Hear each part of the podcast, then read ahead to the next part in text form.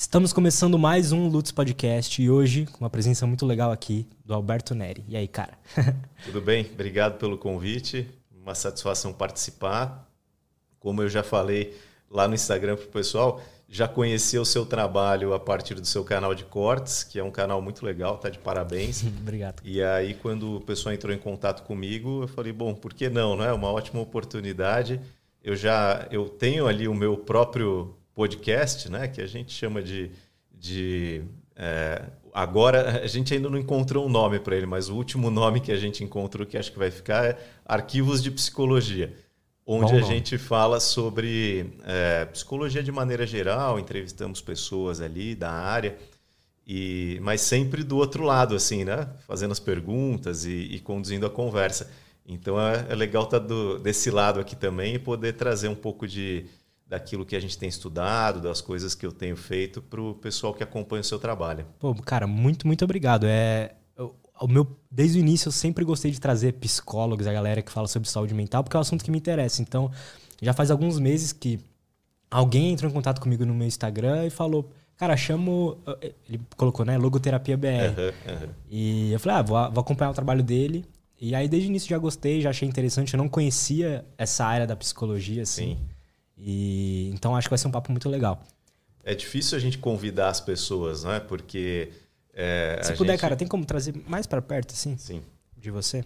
Porque a gente quer sempre um conteúdo de qualidade, não é? Para o nosso canal, para ali. E, e, essas indicações do pessoal que segue a gente ajuda bastante, né? Pra caramba, cara. E, pô, pra galera que aí que acompanha o Lutz Podcast, que gosta de psicologia e tal, vão lá, confiram o canal dele no YouTube, que tem bastante conteúdo legal. Sim. Pra gente começar, cara, o que, que é logoterapia? Qual que é o seu trabalho hoje? O que, que você estuda?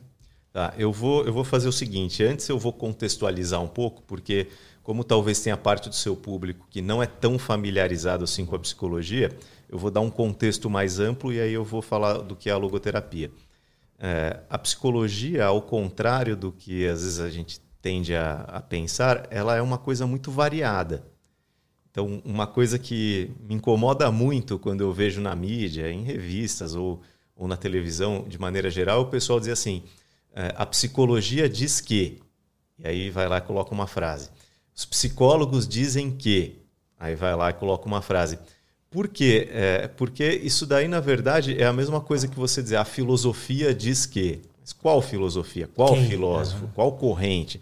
Tem, tem ideias conflitantes, inclusive, e tudo aquilo é filosofia. A psicologia é igual. Então, a psicologia ela tem assim muitas ramificações que tem a ver com, com a raiz de método de estudo, né? aquilo que a gente chama ali da, da própria epistemologia. Tem as vertentes que são mais é, biológicas, né? que vão mais para o lado da neurociência, de entender de fato o sistema nervoso do ser humano, as interações do, do cérebro com o organismo, comportamento. Tem as correntes mais comportamentais, que aí elas vão analisar o comportamento humano, vão ficar mais dentro de um padrão de entender a questão de estímulo e resposta, de reforço e punição, que também é uma corrente importante. E tem as correntes que elas estão mais num, num campo mais filosófico, como por exemplo a psicanálise, que é tão famosa, né? talvez seja uma das teorias mais importantes da psicologia, justamente porque ela foi criada pelo Freud, que certamente é um dos pensadores mais importantes aí do, do mundo contemporâneo, um dos caras que mais impactou as mais diferentes áreas.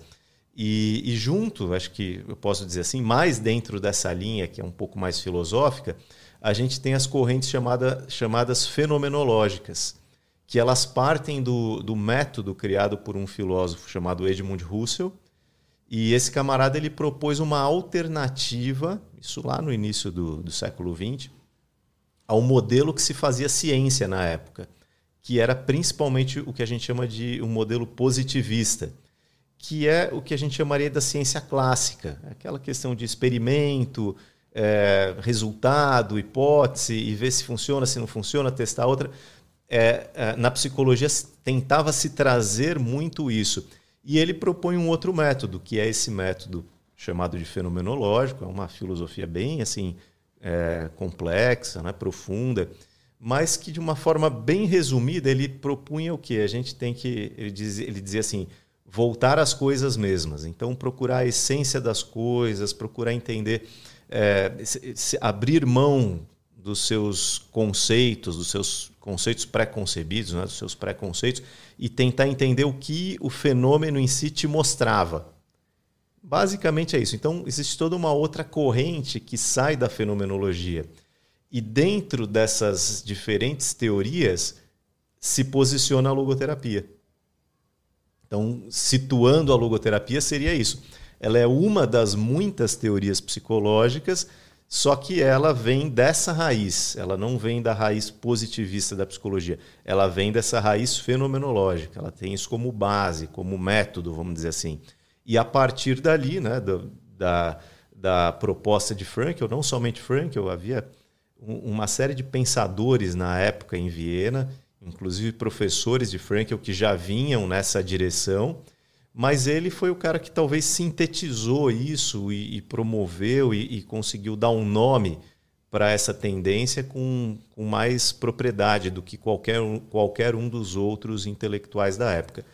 E, e vindo da ideia de que o buscar e encontrar um sentido era um dos principais fatores de saúde mental e equilíbrio. Então, o, o que, que é muito legal sobre isso? É porque hoje em dia esse já é quase que um senso comum. Em todas as áreas do desenvolvimento humano, o pessoal está falando do propósito, do sentido e por aí vai. Ele vai falar sobre isso a partir de 1920, mais ou menos. Então, de uma maneira muito precoce. Ele nasceu em 1905 e, e as suas, seus primeiros textos, ainda para jornalzinho de escola, coisas desse tipo, onde ele entra já nessa questão, ele tinha 17 anos de idade. Com 17 anos, ele 16, 17 para 17 anos, ainda como aluno de ensino médio, ele começa a se corresponder com o Freud, que já era o grande nome né, da psicologia na época, um dos grandes nomes. Ambos moravam na mesma cidade, mas não se conheciam. E ele começa a trocar correspondência, ao ponto de um dia ele ter encontrado Freud na rua e, e, e ter ido se apresentar a ele e falar: Dr. Freud, sou eu, Victor Frankl. E o que, que eles. E, e o Freud respondeu o seguinte para ele: falou, é, Zerningas número 6, que era o endereço dele. Então as, as correspondências eram tão frequentes que acontecia isso. O Freud chegou a pegar uma dessas.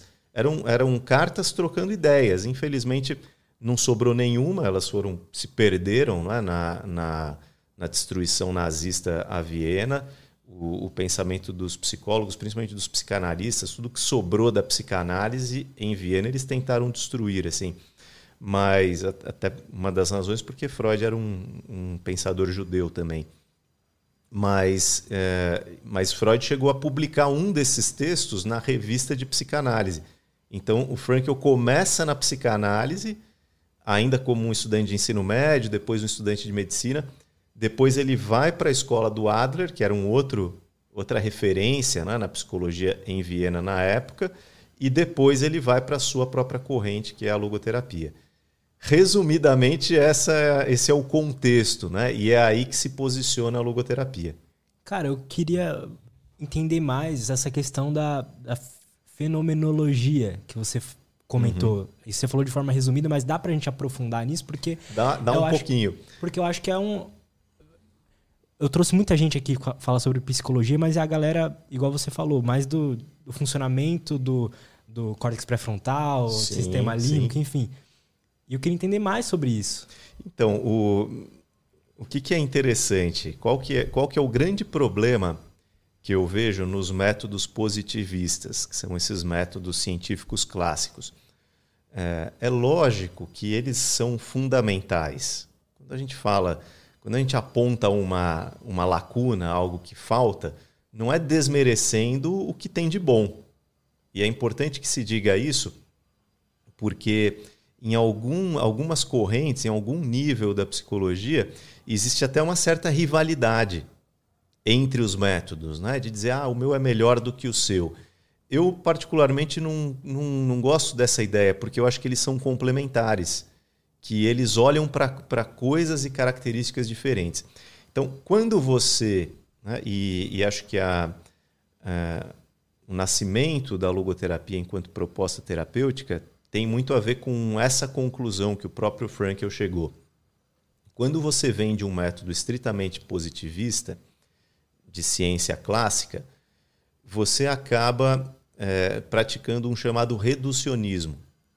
Porque você ah. reduz o ser humano aos seus comportamentos ou aos seus processos psico, psicofísicos, vamos dizer assim seus processos neuronais, de sistema nervoso central e por aí vai.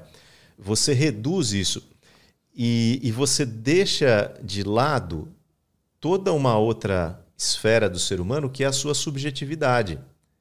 Porque a subjetividade humana nem sempre ela é palpável, nem sempre ela é mensurável, até porque nem sempre ela é constante. Então, o, o indivíduo ele está ali interagindo com o meio o tempo todo, tanto, tanto com o seu meio interno quanto com o seu meio externo. É, mudanças no nosso meio interno podem afetar o nosso comportamento, o nosso estado de humor, desde as coisas mais simples, por exemplo, ter fome. Estou com fome e eu mudo meu comportamento por causa disso. Até coisas mais, mais complexas mesmo, como doenças degenerativas e por aí vai. Então você tem esse lado é, que, que de fato está né, tá ali acontecendo, mas em paralelo a isso tem a subjetividade humana. Vamos fazer uma analogia bem a grosso modo. É quase que o, o, o hardware e o software, entendeu? Entendo. Você tem ali a máquina, que é importante, que determina muita coisa até certo ponto, mas você tem um, um, aplicativo ali. Você tem a subjetividade humana, a psique humana, a dimensão espiritual, como o Frankel vai colocar também, que é um olhar um pouco diferente dele. Então você corre o risco de cair nesse reducionismo. Você corre o risco de achar que o ser humano é simplesmente um animal um pouco mais é, complexo. E, e dentro dessa perspectiva da logoterapia, isso é inconcebível, porque o ser humano ele não é só um animal, não é, não é só um, um macaco que aprendeu a falar. É, ele é muito mais do que isso. E, e existem diferenças fundamentais no que é o, o, ser humano e no que é o animal. Então, quando você reduz o, o indivíduo e, e as suas circunstâncias, a sua realidade aos processos psicofísicos e comportamentais, você está deixando de lado toda uma parte muito importante. É mais ou menos isso daí. E as correntes fenomenológicas, de maneira geral, elas vão bater nessa tecla. A logoterapia é uma delas. É, um exemplo bem simples disso daí. É, se fala muito hoje em dia de neurociência, tem vários livros de neurociência, neurociência e, e o comportamento, a neurociência e relacionamentos, neurociência e negócio, tem neurociência em tudo é uma palavra que pegou. Mas muitas pessoas que usam aí o, o tema da, logos, da, da neurociência acabam caindo nesse reducionismo. Então, é aquele exemplo clássico, tá? É, alguém diz assim: eu amo determinada pessoa, estou amando tal pessoa. Aí vai vir lá o, o, o neurocientista radical e vai dizer assim: não, você amor não existe. O que existe é um estado no qual determinados neurotransmissores são captados com mais intensidade diante de certas circunstâncias na presença dessa pessoa. E isso te condicionou a ter essas sensações boas perto dessa pessoa que você chama de amor. Mas isso não é amor, isso é só um processo psicofísico, psicobiológico que está acontecendo ali com qualquer pessoa. Você nota? É esse tipo de coisa, é esse tipo de risco que a gente corre quando a gente adota uma visão estritamente é, positivista da coisa. Então, o ir além é você buscar a subjetividade. E o, o Frankel ele dizia o seguinte, um, um dos exemplos clássicos, né, que ele dá falando da própria experiência dele como prisioneiro de quatro campos de concentração. Né? Esse é o outro lado da história. Muita gente conhece a história do Frankel não por conta da, da sua. nem tanto por conta das suas contribuições à psicologia, mas por conta da sua experiência como um sobrevivente. Dessa experiência, ele produz o livro Um Psicólogo no Campo de Concentração, que é um, um livro clássico, né? É, em Busca de Sentido, um psicólogo no campo de concentração. É um livro clássico na psicologia, muita Quero gente conhece. eu esqueci de trazer, eu, eu sempre trago o livro, a caneca. Eu- Hoje eu cheguei de viagem ontem, paz, à noite, meia-noite e vim para cá hoje de manhã. Mas eu vou, vou, Fique em paz. Eu, eu vou providenciar para que chegue até você. Fechou. Mas o que acontece? Cara, eu não sei, acho que ele tá caindo aí. Tá, Deixa eu dar uma um ajuste pouquinho. aqui, assim. Aí, Pronto. foi. Mas aí, retomando, dentro desse contexto, ele chega a falar o seguinte: é, ele era médico de formação com especialização em psiquiatria e neurologia. né? E, por outro lado, ele era doutor em filosofia também. Então, ele estava nessas duas áreas. E ele diz uma coisa muito interessante: ele fala assim, por exemplo, a questão da liberdade humana. Uma perspectiva de ciência radical vai dizer que não existe liberdade de escolha.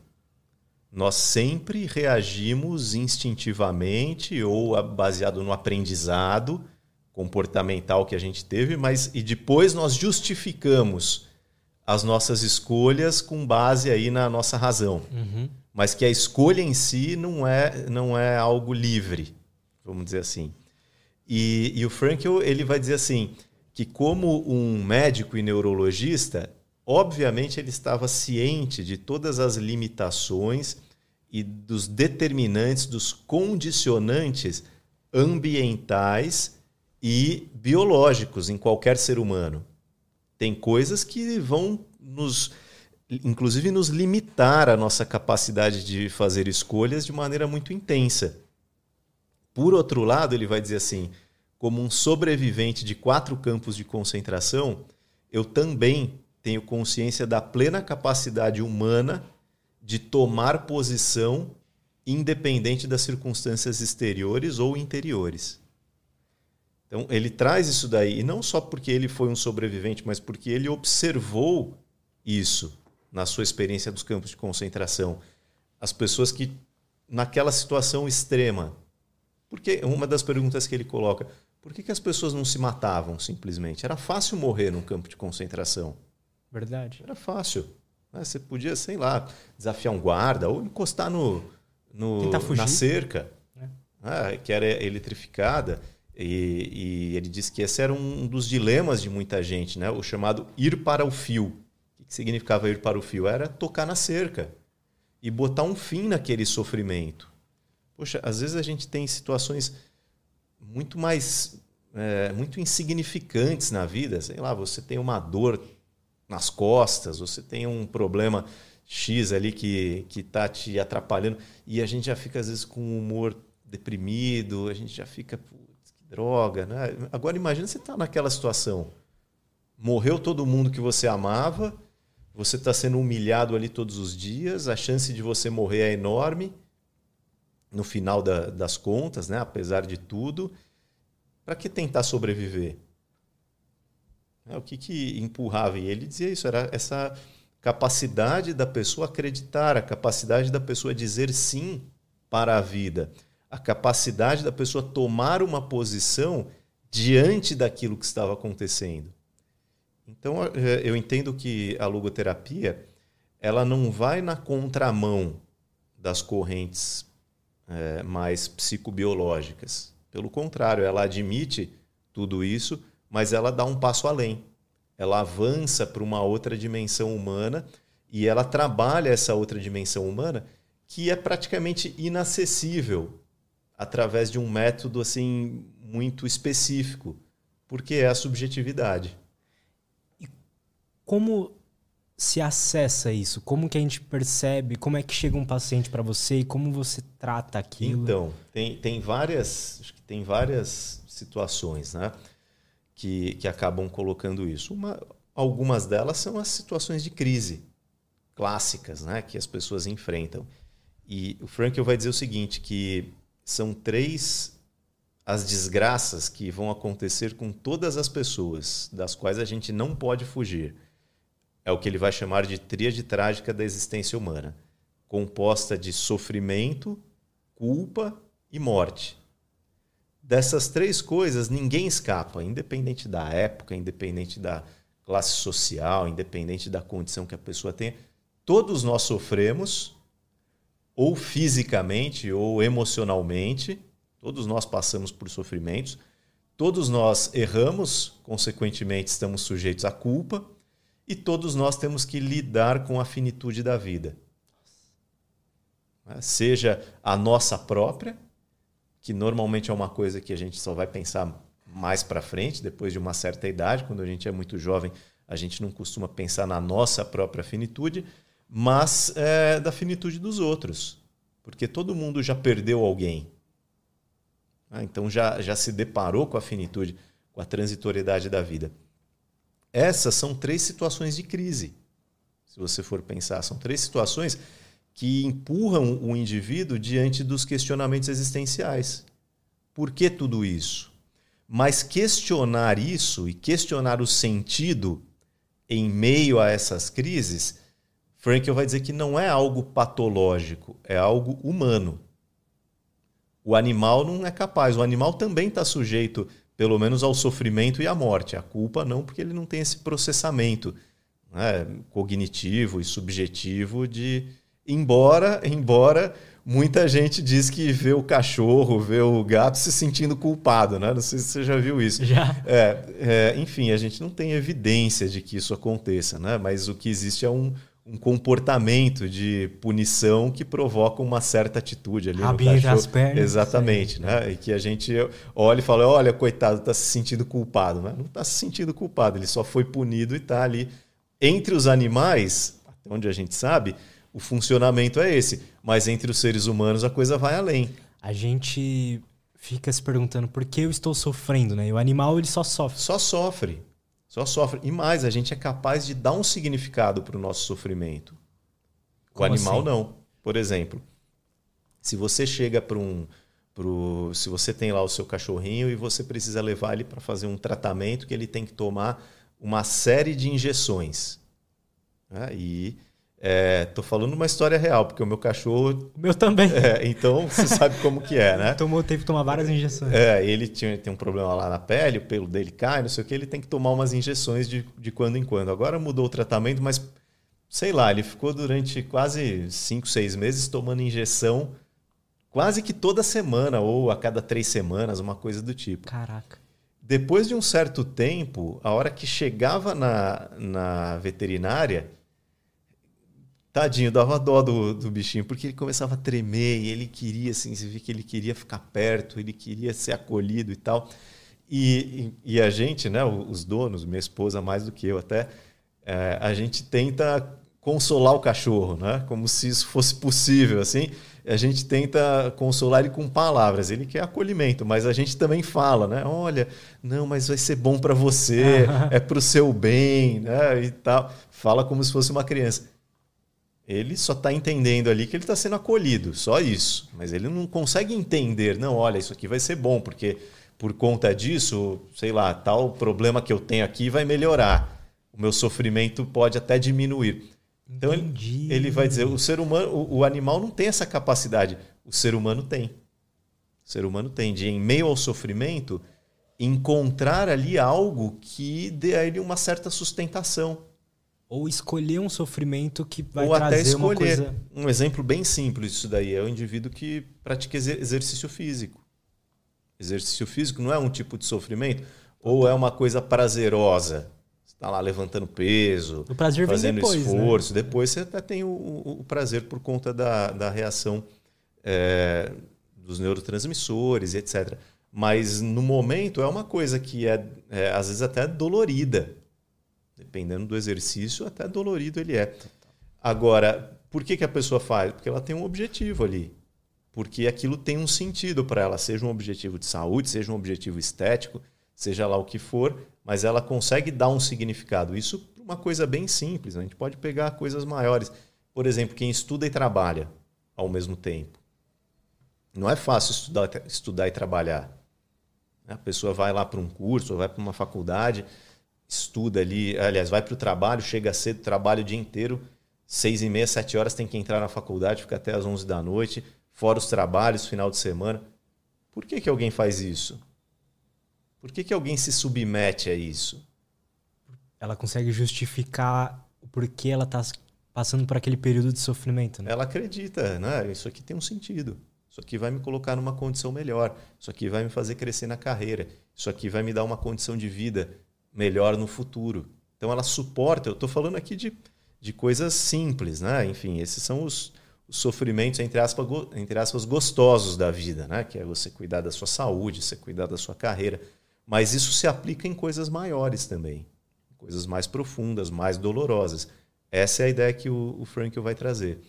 E, e, é justamente e por que, que o ser humano é capaz de fazer isso e o animal não. O ser humano compartilha muita coisa com o animal. Se você for pegar os, os chamados mamíferos superiores, então, até o DNA é muito parecido. Né? Sei lá, eu já ouvi falar em mais de 90%, 97% do DNA, quase que igual.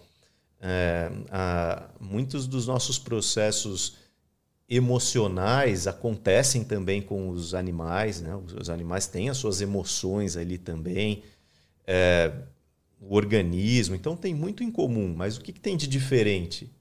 É justamente o que Frankel vai chamar, né? O nome que ele vai dar isso é essa dimensão humana.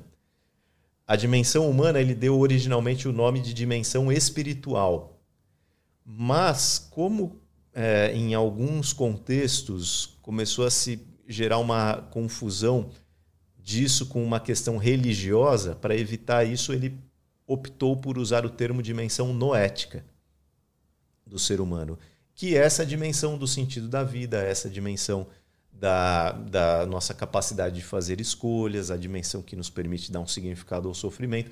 E isso nos diferencia dos animais. E, e um ponto interessante que ele traz em, em função disso até é, um questionamento que ele diz: por que é que o animal não é capaz de, de entender o seu sofrimento? Porque ele não tem, ele não acessa essa dimensão. Ele fica ali limitado ao psicofísico.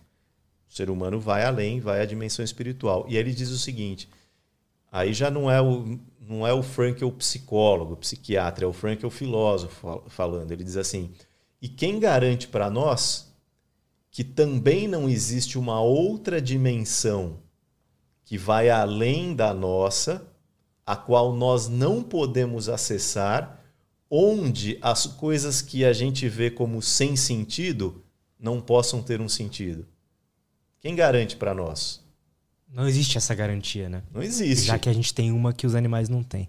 Não existe. Ele, então, não é que ele afirma que isso é assim, mas ele diz, ele, coloca, ele deixa ele essa porta bota, aberta. É.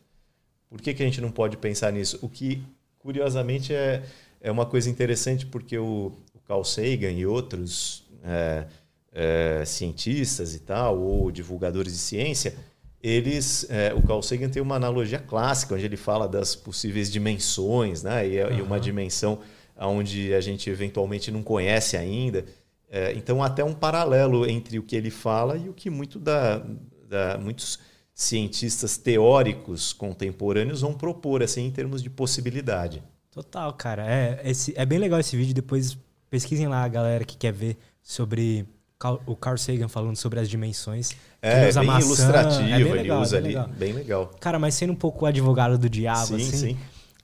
A galera dessa, como você falou, de uma ciência mais positivista, algo mais neuro, neurobiológico, assim, uhum. diria que essa dimensão humana, essa dimensão espiritual, é o nosso córtex pré-frontal, né? Sim. Onde a gente consegue racionalizar um, um benefício futuro e etc. Sim. O que, que você acha disso? Eu, eu, eu vejo o seguinte: pode existir um correspondente entre o que acontece no mundo subjetivo e, e, e, o que é, vamos dizer assim, o que é a nossa máquina. Pode existir. Embora é, seja muito complicado a gente afirmar isso categoricamente, até por conta do que a, a, a neurociência vai apresentar como o conceito de neuroplasticidade. É aquela história do indivíduo que tem lá uma lesão no cérebro que prejudica a fala, o, no lugar o que prejudica a fala, e de repente essa pessoa volta a falar. Porque uma outra área assumiu aquela função. Então, isso acontece muito, essa, essa plasticidade do cérebro. Então, esse é um dos pontos. E, e, um segundo ponto é que, como eu falei, uma coisa não exclui a outra. E, e, talvez um dia a gente chegue a um conhecimento mais exato do que existe em termos orgânicos e, que, e, o, e a, o que, que isso é compatível com a subjetividade, com a, a dimensão do sentido e por aí vai. Mas uma coisa não, não exclui a outra. Então, elas, essas coisas podem ser admitidas em paralelo. A Justo. única coisa que a gente tem que ser cuidadoso é com o reducionismo. Tá, porque entendi. é o reducionismo que vai tirar do ser humano a sua característica humana, que é a capacidade de escolha, que é a, o, o seu poder de tomar decisões, que é ele interpretar o mundo de uma forma diferente que qualquer outra espécie. E, e, fora, né, tem muitas coisas que. Um dos grandes mistérios, vamos dizer assim, do campo da psicologia até hoje é a questão da consciência. A consciência, que é, né? o que é a consciência? E é um, e é um assunto assim que vai ser discutido na, na filosofia da mente, vai ser discutido na filosofia clássica, é discutido em praticamente todas as correntes psicológicas, é discutido na, nas neurociências. O que é a consciência? A consciência existe de fato? É, se ela existe, onde ela está? Dá para eu dizer onde que está a consciência humana? Tem uma parte do, do cérebro que, olha, aqui está a nossa consciência. Se desligar isso aqui, a gente perde. Está em um lugar só, se é que existe? Então, são vários mistérios. Outro mistério, o conceito de mente. Existe o que é a mente e o que é o cérebro. E aí, a que conclusão eu chego? Né? É que a gente precisa adotar uma forma de pensar para a gente ter ali, ali, uma base. Então, é importante você ter um, um teórico de referência ou uma teoria, seja ela mais para o campo das psicologias subjetivas, profundas, ou para o campo das psicologias mais comportamentais ou neurocientíficas, tanto faz. É importante a gente ter um ponto de partida, a gente ter um referencial que a gente fala, bom, eu entendo essas coisas à luz dessas ideias. Beleza. Mas não para eu me limitar a elas, entendeu? É para você conseguir se aprofundar mais em descobrir Exatamente. o que é a mente. Para eu poder partir para as outras, porque é difícil você avançar sem ter um ponto de partida. Então eu adoto muito essa postura. E, e isso é uma das Legal, coisas cara. que mais me chamou a atenção no pensamento do Frankl. Porque, como eu falei, existe um pouco dessa, dessa guerrinha, às vezes em alguns, com, alguns contextos da psicologia, de dizer qual que é melhor, qual que é certa, qual que é errada. É uma coisa quase que religiosa. Eu venho originalmente do... Minha, minha primeira carreira foi no campo da religião e, e eu, quando eu comecei a me deparar com isso na psicologia, eu não acreditava, porque eu falava, poxa, de novo? Eu já me incomodava com isso na religião, mas na religião você até entende, né? O pessoal fica lá com aquelas discursos apologetas, caças bruxas, porque eles a religião quase que depende do dogma. Agora, na psicologia, isso também, eu não me conformava. E o Frankel vai dizer o quê? É, ele é o único, ou pelo menos dos que, eu, do, dos que eu conheci, ele é o único que afirma isso de uma maneira tão categórica. Primeiro, que ele não é o dono da verdade, que a proposta dele da logoterapia é uma alternativa, que ela é um ponto de partida para se aprofundar ainda mais, que ele mesmo pode estar errado em alguns aspectos e que no futuro alguém poderia mostrar que ele estava errado. É, e que as outras teorias têm algo a dizer também. Então, que a gente precisa ir aos outros autores e a gente não pode negar as contribuições genuínas que eles fizeram. E daí ele avança tanto para o campo da psicologia comportamental quanto da psicanálise, que eram as correntes predominantes na época. Ele é um, um autor que vai falar assim com, com precocidade, eu diria, de um conceito muito atual, que é esse paradigma é, biopsico-espiritual, dessa integração entre as coisas, dessa noção de que essas três coisas coexistem assim, uma influencia a outra. Ele é um dos primeiros autores que vai falar sobre isso. E ele sendo um, um psiquiatra, neurologista e psicoterapeuta ao mesmo tempo, psicólogo, né? eu, eu brinco que ele é, é psicólogo por vocação, porque ele não fez curso de psicologia, nem existia isso na época. O pessoal da medicina ou da filosofia que normalmente iam para essa área. Aham. E ele se torna ali um psicoterapeuta também. E um indivíduo que vai entender que, dependendo de casa- cada caso, é melhor um tratamento psicoterapêutico, ou é melhor um tra- tratamento medicamentoso, ou é melhor até uma eletroconvulsoterapia, ou é melhor até uma internação momentânea para se é, dar, dar atenção a determinados aspectos, ou a integração dentre esses pontos, ou em, em que medida entra a psicoterapia, em que medida entra a medicação, quando. Pô, isso é muito legal, cara. E, e um cara falar isso em, sei lá, 1920, no- nos anos 20 ainda, né, quando ele se forma, mas de maneira mais intensa nos anos 30, isso é uma coisa assim que você fala, poxa, esse cara estava muito à frente do Muito, tempo porque dele. hoje é o que se fala, né? Hoje tipo, falam que, por exemplo, terapia cognitivo-comportamental vai funcionar bem para isso aqui. Para esse tipo de pessoa, esse tipo de. é, Determinados, determinadas queixas. Exato. né? Mas o que, que é legal é que ele, embora, né, partindo da logoterapia, ele não exclui que você use determinadas técnicas. Desde que não haja uma incompatibilidade, vamos dizer, em termos conceituais, mas por que não usar determinada técnica que comprovadamente funcionou em tal tipo de situação? Só porque não é da minha teoria, é do outro? O que, que me impede? Até porque, aí é uma outra, acho que grande contribuição dele, é a noção de que, e aí não é só ele que vai bater nessa tecla, tem muitos outros psicoterapeutas e correntes que vão bater nessa tecla. Mas é entender o seguinte, que muito mais importante do que a técnica, a teoria, o método, é o encontro psicoterapêutico. É isso que promove a cura mais do que todas as outras coisas. E o encontro pode acontecer em qualquer contexto, com qualquer técnica. E pode também não acontecer apesar da técnica. Aham. né? Até por isso que em muitos casos na psicoterapia é importante se a pessoa não avançou muito num, num determinado contexto, com um determinado profissional, ela procura outros. Sim. Porque em algum momento ela vai encontrar esse vínculo e aí o processo vai acontecer com mais facilidade. colocando uma, uma experiência pessoal que aconteceu Uhum. comigo é que durante muito tempo eu- comecei tentando encontrar um sentido para minha vida, para eu me sentir bem. Tá? E eu tava com dificuldade enquanto eu não arrumava algumas coisas mais comportamentais. Tá. Fazer terapia cognitivo comportamental antes de tentar buscar um sentido para minha vida, um, um propósito, enfim, um motivo maior, funcionou muito bem, porque eu Sim. arrumei algumas coisas tipo mais mecânicas minhas, Funcionais ali.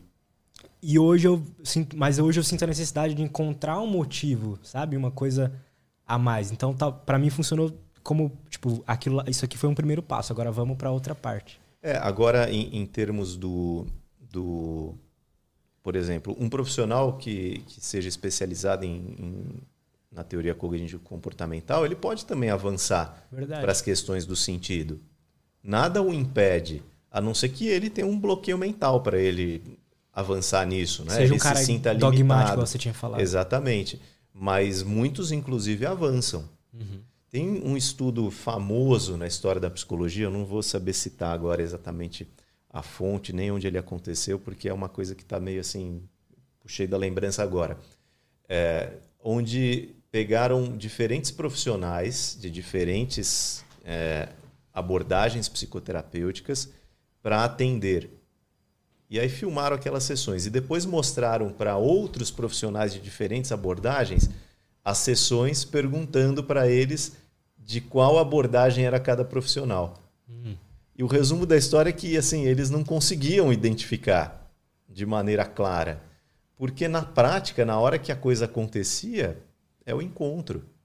né? E o, e o psicólogo, quanto mais experiente ele é, eu diria, quanto mais ele estudou, quanto mais prática ele teve, mais ele tem consciência disso e, e mais ele começa a se colocar enquanto eh, o, integrante do processo, mais do que colocar a teoria à frente.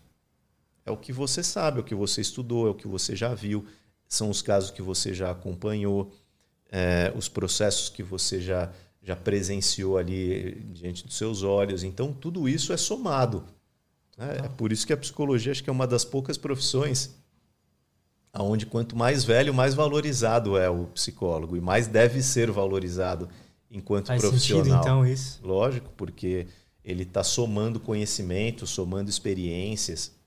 Imagina você passar com um psicólogo que tem ali 30, 40 anos de psicoterapia. O que, que ele não viu ainda na ele clínica? Já viu tudo. Já né? viu tudo. Isso o obriga a estudar. Né? A formação do psicólogo é continuada, porque aí você se depara com uma situação, um paciente que traz uma queixa e você fala, puxa, isso daqui eu estudei lá na faculdade, mas eu não estou tão bem preparado. Aí você vai ler de novo livros, artigos, assistir aulas, eventualmente até fazer cursos. Aí você vai lá e né, é, incorpora aquilo ao seu conhecimento. Aí você vai para um outro, para um outro. E, e nada impede também que um profissional de logoterapia trabalhe as questões comportamentais mais específicas. Por que não?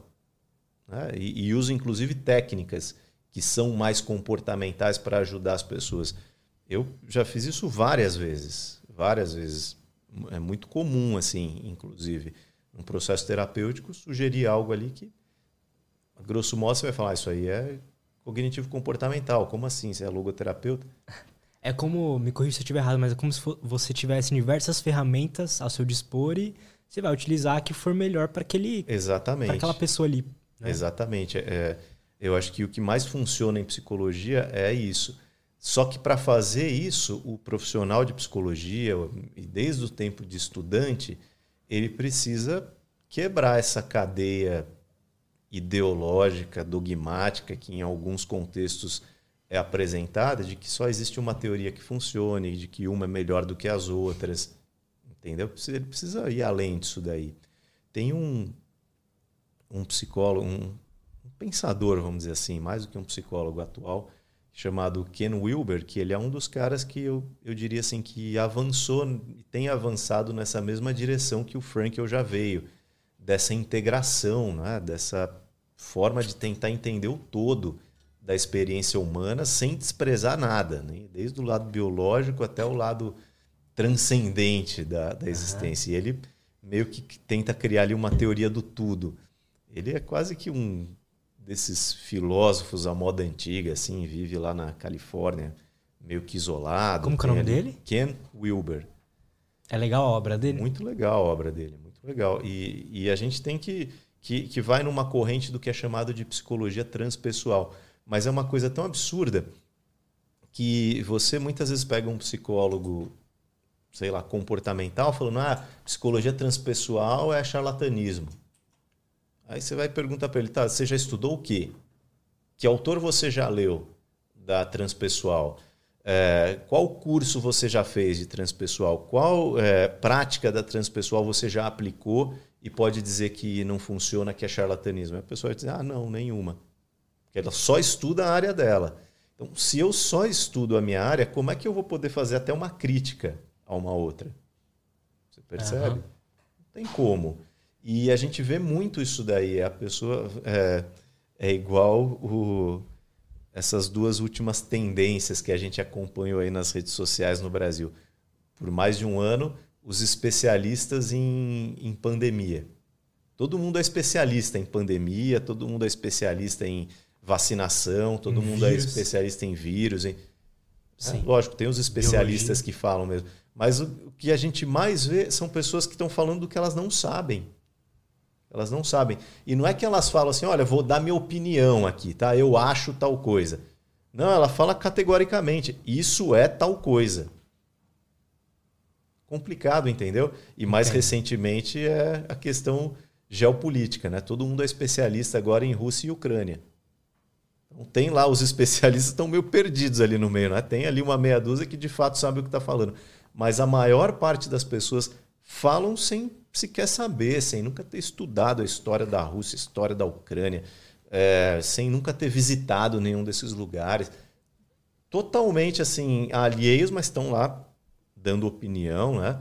É, cantando suas regras aí na cabeça das pessoas, como se aquilo ali fosse uma lei. E na psicologia acontece isso. É, e essa é uma crítica que eu faço Se você quer falar de uma coisa, então vai estudar aquilo.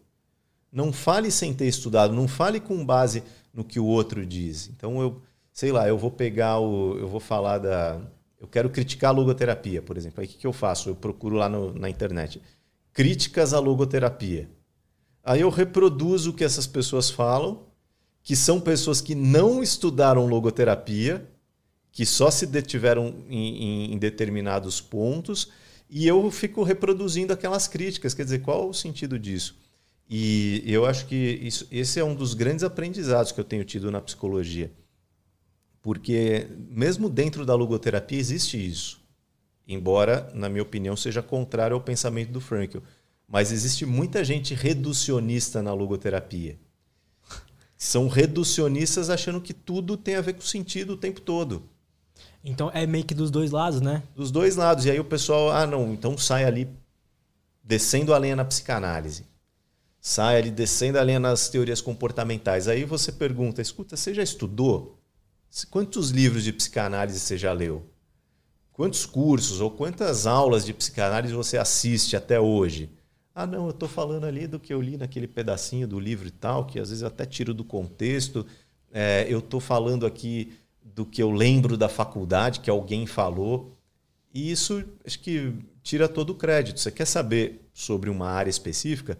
procure os especialistas da área e não quem critica a área para saber. Uhum. Não adianta, se eu quero saber, sei lá, sobre o que é a, a, o islamismo, não adianta eu ir falar com um, um cristão, um pastor evangélico. Escuta, me explica o que é o islamismo. Ele não sabe. Ele tem alguma noção, ok, mas ele não sabe o que é. Da mesma forma, se eu quero saber o que é ser membro da igreja X, não adianta eu ir lá falar com o cara que é da outra. Uhum. Ele sempre vai ter uma visão limitada. Então, uh, e, e, acho que isso faz parte do, do que é a própria essência da fenomenologia, voltando ali ao, ao começo da conversa. Porque a, a, proposta do método fenomenológico é justamente essa: é de se aprofundar, é de abrir mão dos, dos preconceitos, é de ir às coisas como elas são de fato e tentar entendê-las.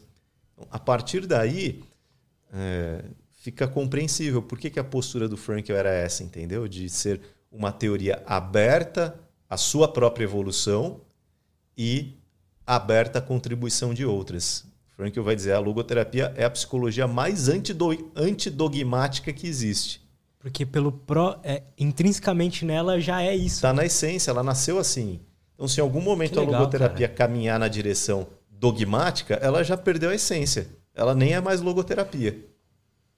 Cara, vamos aprofundar nesse assunto. Só preciso de uma pausa aí de três Sim. minutinhos. Vou no banheiro rapidinho e a gente já volta. E estamos de volta. Cara, muito legal. É, entender essa vertente da psicologia que eu não conhecia. O que eu queria saber de você agora, cara, é é que assim, você falando, eu percebi que, por exemplo, o Frankel, ele é um cara que ele passou por um por um sofrimento muito grande. Sim, sim. Ele desenvolveu essas técnicas, enfim, não sei se vai poder me explicar melhor, para conseguir aguentar tudo isso, né? Eu sim. queria que você me explicasse o que, que o que, que ele descobriu, assim, como encontrar um sentido para a vida Legal. do ser humano. É, em partes, Se puder puxar mais para você. Em partes eu diria que é bem por aí. É, mas assim, é algumas ressalvas só que a gente Fechou. tem que entender. Primeiro, como eu, eu falei, o, o desenvolvimento intelectual do Frankl é algo que começa antes da guerra. Hum, verdade. Então, ele, em 1938, quando a Áustria é anexada pelos nazistas, e aí começa a ter uma série de restrições, já mesmo antes né, da, dos campos de concentração propriamente ditos, mas já começa a ter uma série de restrições ao, à prática dos profissionais judeus. Antes disso, ele já tinha uma certa carreira. Então, ele já tinha sido um estudante de medicina brilhante, ele já tinha trabalhado em alguns lugares. É, ele conta uma das experiências que ele teve trabalhando num hospital onde ele atendia é, mulheres e que essas mulheres haviam é, praticamente todas elas elas tinham tendências suicidas. Então era o setor dos suicidas. Ele foi trabalhar nesse nesse lugar, nessa clínica, né, nesse hospital psiquiátrico. E lá ele atendeu cerca de 3 mil mulheres. E ele vai dizer assim: ali, é, uma analogia que ele fala, ele diz assim: eu esqueci tudo que eu sabia de psicanálise e psicologia individual e passei a entender as coisas de uma outra forma. Não é que ele desprezou o que ele sabia, não é? Aqui em outros momentos ele fala o, da importância né, dos conhecimentos prévios, mas ele diz ali eu vi um outro mundo. Antes disso, quando ele era um estudante de medicina ainda, ele criou em Viena centros de aconselhamento comunitários para jovens. Porque um, olha qual era um dos problemas, né, que eles identificaram ele e outros colegas ali, psicólogos, é, psicoterapeutas, estudantes de medicina, identificaram que na época do, do, do final do ano letivo havia uma taxa muito grande de suicídios entre adolescentes e jovens. Por quê? Porque não conseguiam lidar com o fracasso escolar. Né? Hoje em dia a gente não consegue nem imaginar isso, né? mas para eles era uma coisa muito séria. E então eles criaram esses centros de aconselhamento onde eles recebiam jovens e em grupos, uma terapia em grupo e davam suporte, davam apoio para eles. Essa ideia pegou de tal forma que num determinado ano a taxa de suicídios por conta do fracasso escolar zerou. Que animal isso. Em Viena. É, essa iniciativa se espalhou por outras cidades da Europa. Ele foi chamado para palestrar em outros lugares para falar sobre isso. Então, o trabalho dele né, com a questão do sentido que a vida pode ter é ante antecede ao a sua experiência nos campos de concentração. Cara, isso, isso é, é, muito interessante. Isso é muito interessante. E, e, ele diz que desde pequeno, desde criança praticamente, ele ficava se perguntando sobre o sentido da vida. Então, é, isso foi sendo construído. E a, a logoterapia, enquanto teoria, a base dela já estava estruturada quando ele vai para os campos de concentração. Porque o que acontece num primeiro momento, os judeus ficaram ainda em Viena, os que ficaram em Viena, ficaram com restrições de natureza profissional, de natureza econômica, tudo mais, mas ainda não estavam sendo mortos, ainda não ah. estavam sendo assassinados. Isso vai é, começar a acontecer principalmente com a, as idas para os campos de concentração e, mais especificamente, os campos de extermínio mesmo. Porque havia duas categorias, né? os campos de trabalhos forçados e os campos de extermínio propriamente dito. Foi todo um processo até de evolução da, da tecnologia de morte dos nazistas, vamos dizer assim.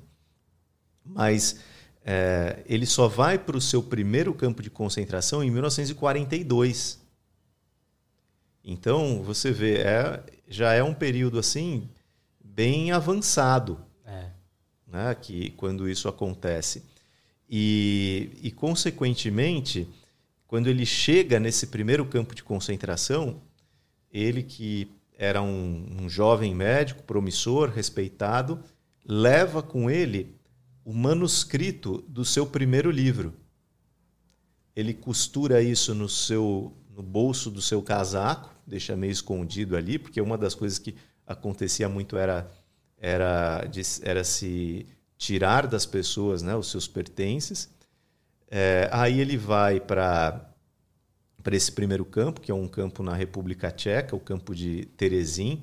Eu tive a oportunidade de visitar esse campo agora há pouco tempo atrás, em, no mês de dezembro, para entender melhor, porque esse era um, um campo barra gueto a propaganda dos nazistas foi o seguinte: nós não queremos matar os judeus, nós só queremos que eles vivam a vida deles num outro contexto. Então, nós vamos criar uma cidade para os judeus.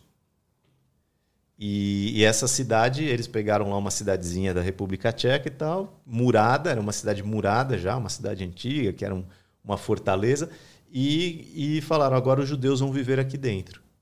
Eles ofereciam para os judeus que iam para lá, é, muitas vezes os, os, primeiros judeus que foram para o campo de Terezin foram o, os judeus mais proeminentes, então os que tinham mais dinheiro, os músicos, os cientistas, os artistas, porque seria muito difícil você dar um sumiço nessas pessoas. Entendi. E, e o, o regime nazista ele queria até certo ponto ocultar Aliás, até certo ponto não, eles ocultavam totalmente, eles fingiam para o resto do mundo que não estava acontecendo o genocídio. E então eles é, chamavam essas pessoas e falavam: olha, e as pessoas tinham que assinar um termo onde elas abriam mão de todas as suas propriedades, de todos os seus bens, de todo o seu dinheiro, em função do governo nazista. Elas entregavam tudo em troca, elas iam para essa cidade. Né? Com relação a Frankel, eu não tenho a informação de que ele também tenha assinado esse termo.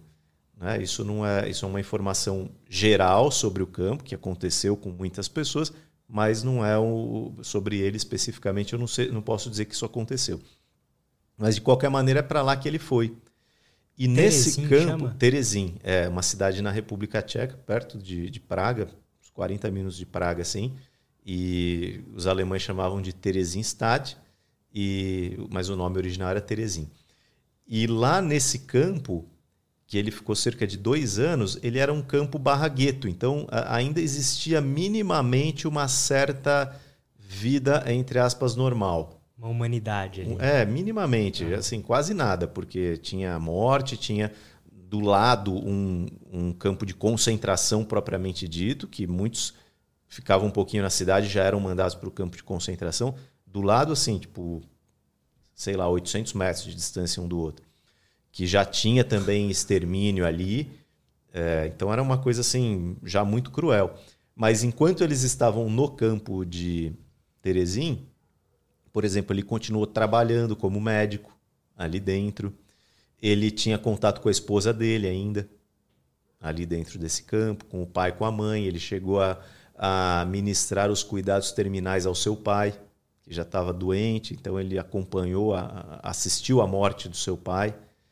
E, e durante todo esse período, eles viviam ali em alojamentos, aquela coisa assim, não era nada muito especial, mas minimamente ainda tinha uma condição. É, e durante esse período ele con conseguiu manter os seus escritos com ele. Só que aí ele é mandado para Auschwitz. Ah, ele foi para Auschwitz. Depois ainda? ele é mandado para Auschwitz, depois de quase dois anos no campo de Terezin. E em Auschwitz, entre outras coisas, boa parte das coisas que ele descreve no livro Em Busca de Sentido tem a ver com essa chegada dele em Auschwitz, a experiência de chegar a Auschwitz. E ele chega ali em Auschwitz ele, e, e daí ele passa por todo aquele processo chamado desinfecção, que é quando tiravam ali a, as roupas dos prisioneiros e raspavam seus pelos, raspavam seu cabelo, tomavam todos os pertences que eles ainda tinham. Nessa ele perdeu o casaco dele que tinha ali o seu manuscrito. Era do primeiro livro, né? Do primeiro livro que, que ele iria escrever. Qual? Esse é um livro que depois foi, foi escrito, depois que ele voltou, e que no português recebe a tradução de Psicoterapia e Sentido da Vida. É, é, o, é o livro que, que no, no alemão ele tem um outro título, diferente até, mas no português ele recebe esse título e é, e é bem apropriado, assim. Também porque mostra um pouco do que é a, a teoria como um todo.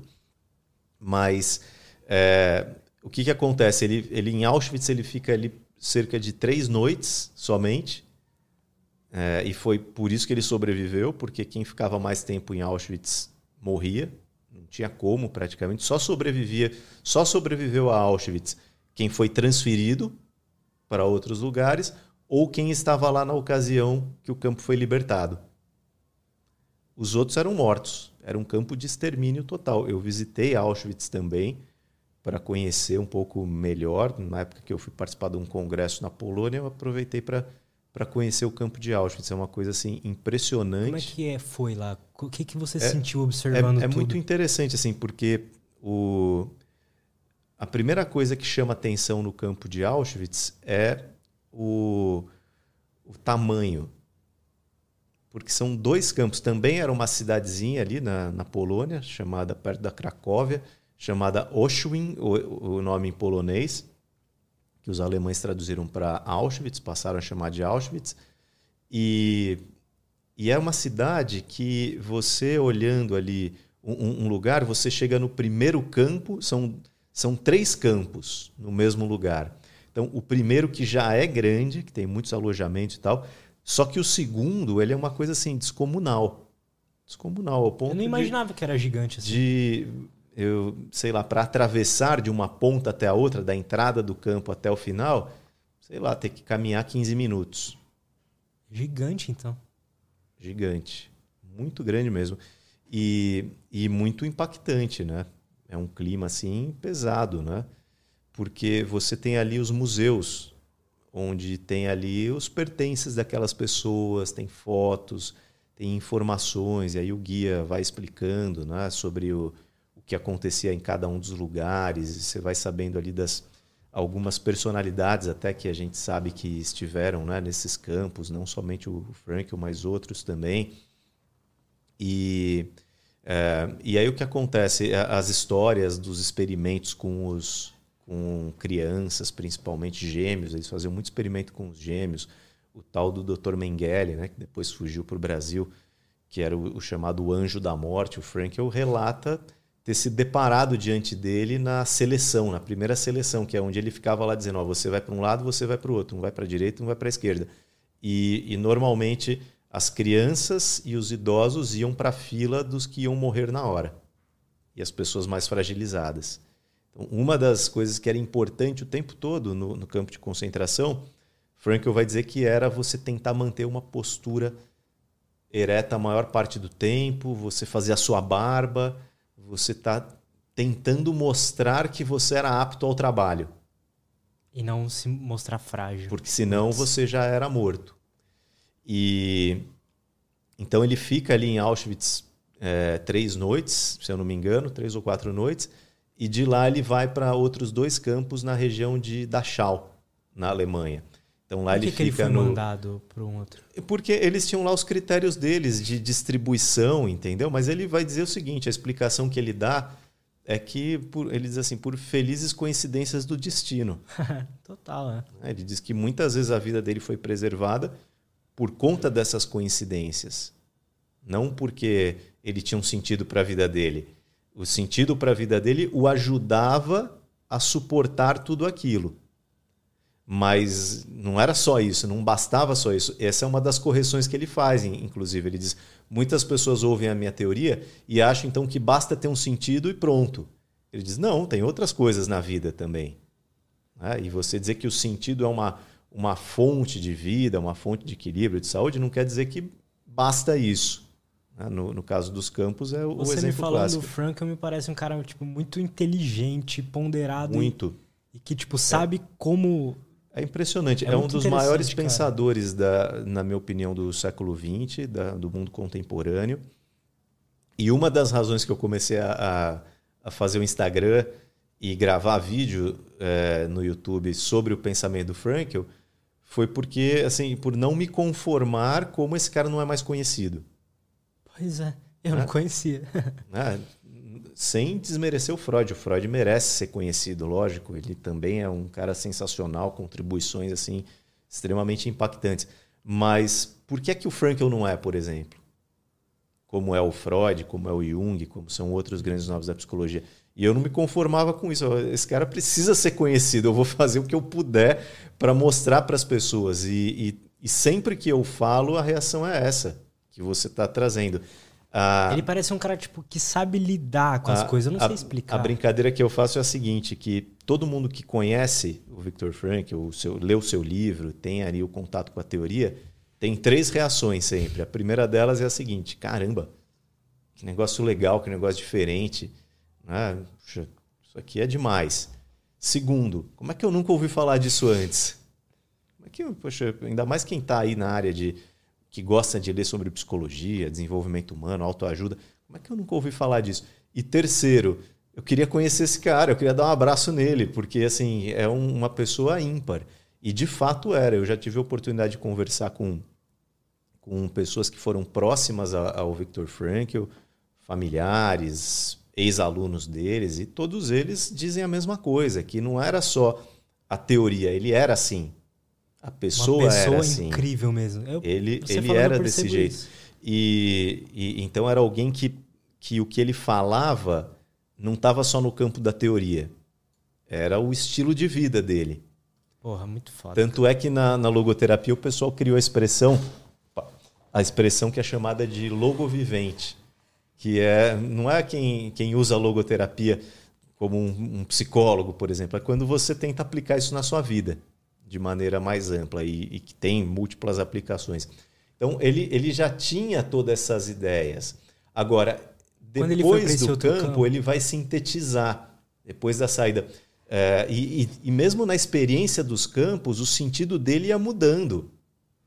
E, esse, é um, esse é um outro dos pontos. assim é, Depois me lembra que a gente pode falar Fechou. sobre uma coisa que eu acho que é importante, que é assim, a, a vamos dizer, uma, um enquadramento correto do que é essa noção de sentido para a vida, porque essa é uma ideia muito romantizada nos dias de hoje e que o Frankel não romantiza, pelo contrário, ele é muito objetivo.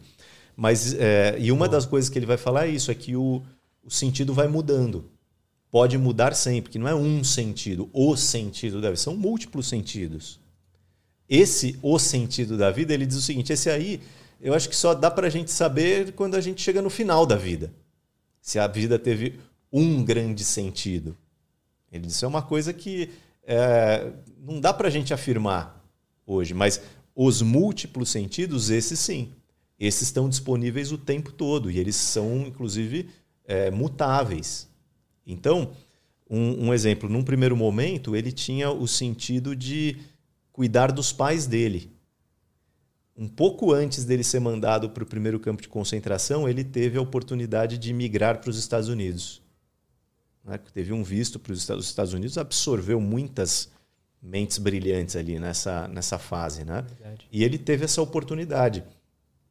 E ele resolveu que não ia. Por uma questão até meio sobrenatural, vamos dizer assim. Ele não sabia o que fazer e aí, de repente, ele foi lá conversar com o pai dele. E o pai dele estava com uma pedra na mão. Falou: Sabe o que é essa pedra aqui? Falou: Não, ele falou: É um resto da sinagoga, na nossa sinagoga, que acabou de ser destruída. E, e ele falou: Nossa e tal. E, e o pai continua: Falou: Você sabe da onde que essa pedra, onde essa pedra estava? Estava ali na, na, nos Dez Mandamentos que tinha ali ó, representado né, na, na sinagoga. E esse daqui é o mandamento que diz: honra o teu pai e tua mãe, para que se prolonguem na terra os dias que o Senhor teu Deus te dá. Isso está lá no, no, livro de Êxodo, capítulo 20, você lê isso daí até hoje. Na sinagoga tinha lá uma representação disso, e o pai dele estava exatamente com essa pedra na mão. No momento em que ele chega em casa, se questionando se ele deveria ou não ir para os Estados Unidos. Entendo ele encara isso como uma resposta. Sim. Ele fala: eu vou ficar e vou cuidar dos meus pais. E, e, ele tinha isso como um sentido depois de Auschwitz, que ele se separou é, da sua família. O seu pai já estava morto, mas a sua esposa e a sua mãe ele não sabia que tinha acontecido com elas. Ele diz que o sentido para ele era tentar reencontrá-las. Ele dizia: eu preciso sobreviver para que eu as reencontre. E depois que ele chega em Viena e ele descobre que elas estavam mortas, ele vai dizer assim: aquele, aquele foi o momento que eu tive vontade de tirar minha própria vida. Depois de tudo passado. Porque ele perdeu, e, e daí ele. Perdeu aquele sentido que ele mas tinha ele encontrou ele. outros. Então, entre outros, um deles foi o de é, voltar a, a desenvolver suas ideias, voltar a trabalhar. Posteriormente, ele conheceu a sua segunda esposa, casou-se novamente. Então ele foi reconstruindo. O, o sentido é algo que muda sempre e sempre pode ser atualizado. E às vezes uma coisa que já foi uma fonte de sentido em um determinado momento deixa de ser. Está tudo bem. E então, em meio, já no, na sua, nos, nos, últimos campos por onde ele passou, que foram os campos de é, Terezin e Turcaim, ele estava doente, com tifo, havia é, pego tifo, o que, que, é isso? O tifo enxantemático é um tipo de uma febre, de uma convulsão e, e de uma doença né, que a pessoa pega e ela é, acaba morrendo disso. E uma das coisas que ele diz ali que ele sabia que ele tinha que evitar era dormir em meio às alucinações que ele tinha, porque muitas pessoas ao dormir morriam. Então, o que, que ele faz? Ele, ele entende que ele tem que ele pega pedaços de papel que ele acha, um resto de lápis, e começa a reescrever seus, o seu livro, o livro que ele havia perdido. Então ele adota isso como uma motivação para viver naqueles dias específicos. E depois ele pega esses manuscritos mesmo e usa né, quando ele volta para ajudar a reescrever o livro dele. Então a coisa muda sempre. E de uma maneira sintetizada, ele vai dizer o seguinte, então, que o sentido ele sempre é possível através da vivência dos valores. Quais são esses valores? Os valores criativos, então as coisas que eu faço. Ele diz é o que eu é, entrego ao mundo. É o trabalho, são os estudos, são as minhas, as minhas atividades, tudo que eu faço, que eu ponho a mão na massa, vou fazer tal coisa são fontes potenciais de sentido. Uma semente que você eu, planta ali. Eu posso encontrar sentido fazendo as coisas, fazendo as atividades, criando algo. Né? Então, são os valores de criação. Outra categoria são os valores de experiência. Aí ele vai dizer isso é o que eu recebo do mundo. Então, o que são os valores de experiência? São as experiências que eu tenho, as experiências na natureza, as experiências artísticas, as experiências estéticas, ah, e principalmente o que? as experiências com outras pessoas, os relacionamentos. E ele vai dizer que uma das características do ser humano é o que ele chama de autotranscendência da existência humana. O ser humano nunca é voltado, ele não, ele não existe para ser voltado para si mesmo. Ele existe para voltar-se para um outro ser humano, para encontrar-se com alguém, para fazer algo por alguém, para servir alguém. Então, essa é a essência do ser humano, ele vai dizer. E quando o ser humano se desconecta disso, ele está no caminho do adoecimento, do desequilíbrio. E que, então, nessas experiências, tanto experiências estéticas, artísticas, eh, naturais, como nas experiências eh, relacionais, o indivíduo pode encontrar um sentido. Nas experiências, a gente inclui também a experiência religiosa das pessoas. Então, na, na busca por religiões, a pessoa também pode encontrar um sentido. E em terceiro lugar, porque ele vai dizer assim: só que essas coisas, os valores de experiência, os valores de criação, normalmente eles só estão disponíveis para a gente quando as coisas estão relativamente bem. Verdade. Agora, quando a gente se depara com o sofrimento extremo, com a doença, com a perda, é, com a crise financeira, com, no caso né, do que ele passou com a guerra, e aí, como que a gente faz? Ele vai dizer assim: aí nós podemos encontrar um sentido através dos valores de atitude. Ou seja, o ser humano sempre é capaz de tomar uma atitude diante do seu sofrimento. E a partir daí dar um sentido até ao sofrimento. Porque a premissa dele é a seguinte: se a vida tem um sentido, ela tem que ter um sentido sempre. Eu não posso dizer que a vida tem um sentido, que a vida sempre pode ter um sentido, se eu vou dizer assim, ah, mas em tais circunstâncias não. Então, para que a ideia dele seja válida, ele diz a, a vida tem que ter um sentido sempre. E nesses casos extremos, ele vai dizer, aí o sentido é possível através da atitude que se toma diante do sofrimento inevitável. Ainda que a única atitude a ser tomada seja encarar o sofrimento de cabeça erguida né? e que isso te leve à morte. Ele diz: Isso ninguém pode tomar de você. Isso sempre vai ser a sua escolha. E aí Erguer a cabeça e encarar é uma escolha. Os exemplos, os exemplos da, do próprio campo de concentração, quando ele vai falar de pessoas que a única coisa que sobrou para elas foi ir para uma câmara de gás. Mas elas faziam isso com a sua dignidade preservada, com a sua cabeça erguida e uma oração nos lábios. Né? Então elas estavam dando um sentido à sua vida até o limite, até uma situação extrema. Agora é lógico, esse é um, um desafio tremendo. Só que se você não parte do princípio que isso é possível, aí que você nunca chega lá. Por isso que acho que a visão da logoterapia é tão importante, não só para a psicologia, mas para todas as áreas do cuidado e do desenvolvimento humano porque ela nos ensina a respeito dessa postura, ela nos ensina a respeito dessa verdade sobre o ser humano que se a gente deixar de lado, a gente não avança. A gente chega sempre até um certo ponto e para por ali. Entendo. dá para ir além, porque eu, se eu encaro o ser humano como um ser que tem essa limitação, então, olha, aqui é a situação que não dá para fazer nada. Para Frank, eu sempre dá para fazer alguma coisa ainda que o que possa ser feito seja é, mínimo. Entendo. Isso é muito bonito ao mesmo tempo, né? E é uma, acho que é uma ideia necessária, assim. E outras, é, existem outras referências, né? Que eu acho que, que são é, da história da filosofia, do pensamento de outros filósofos, o próprio estoicismo. Né? São, são correntes que trazem um pouco disso já. E muitas das religiões também falam sobre isso. Mas na psicologia, quem vai falar sobre isso de uma maneira assim específica, quem vai categorizar, quem vai colocar conceitos e tal, aí é o Viktor Frankl. Cara, é, é... eu me interesso muito por esse assunto do sentido da vida porque eu vejo que por exemplo, um, vamos falar de um assunto mais geral, tipo depressão. Uma pessoa, ela pode ter uma depressão tipo, que é um desequilíbrio químico no cérebro. Sim, é endógena, depressão endógena, a gente chamaria isso aí.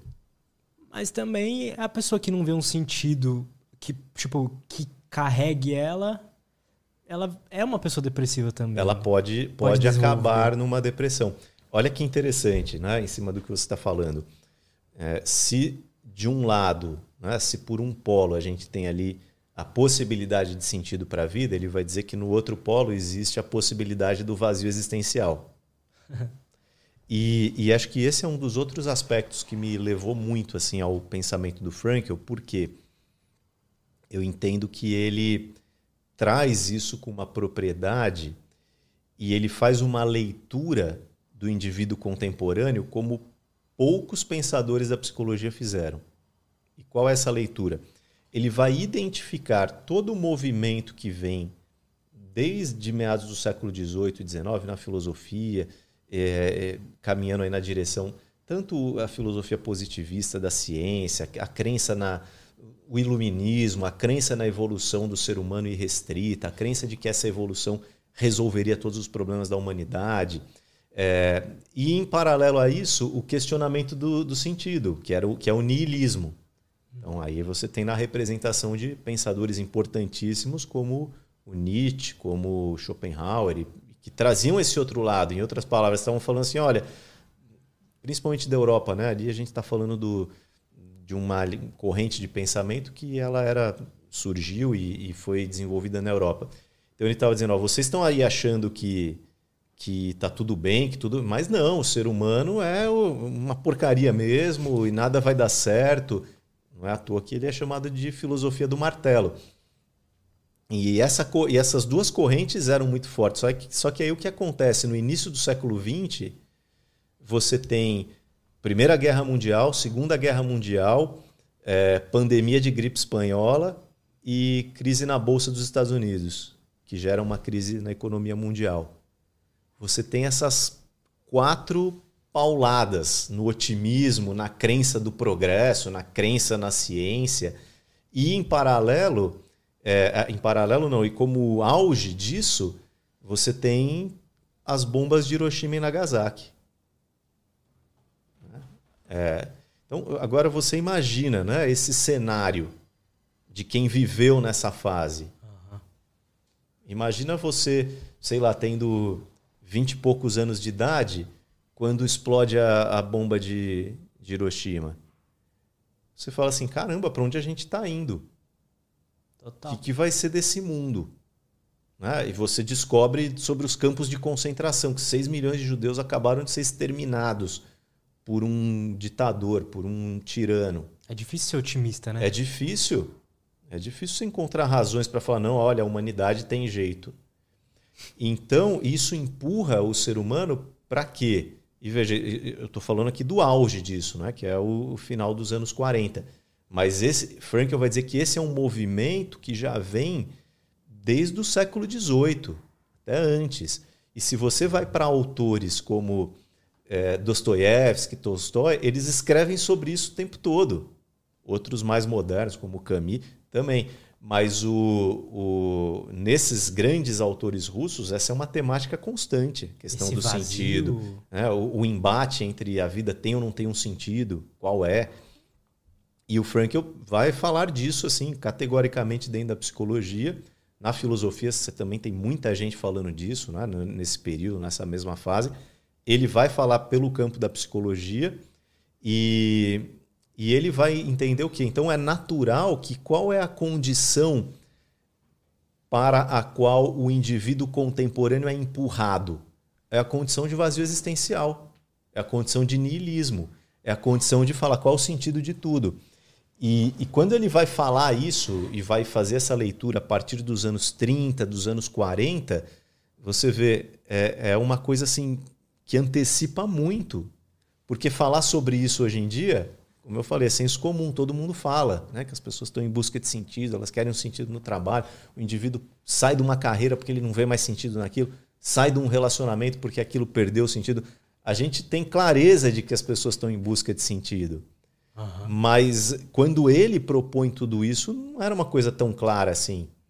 Então, e, e a leitura de que o vazio existencial é um, uma das grandes coisas que assola o ser humano. E não que o vazio em si seja uma doença.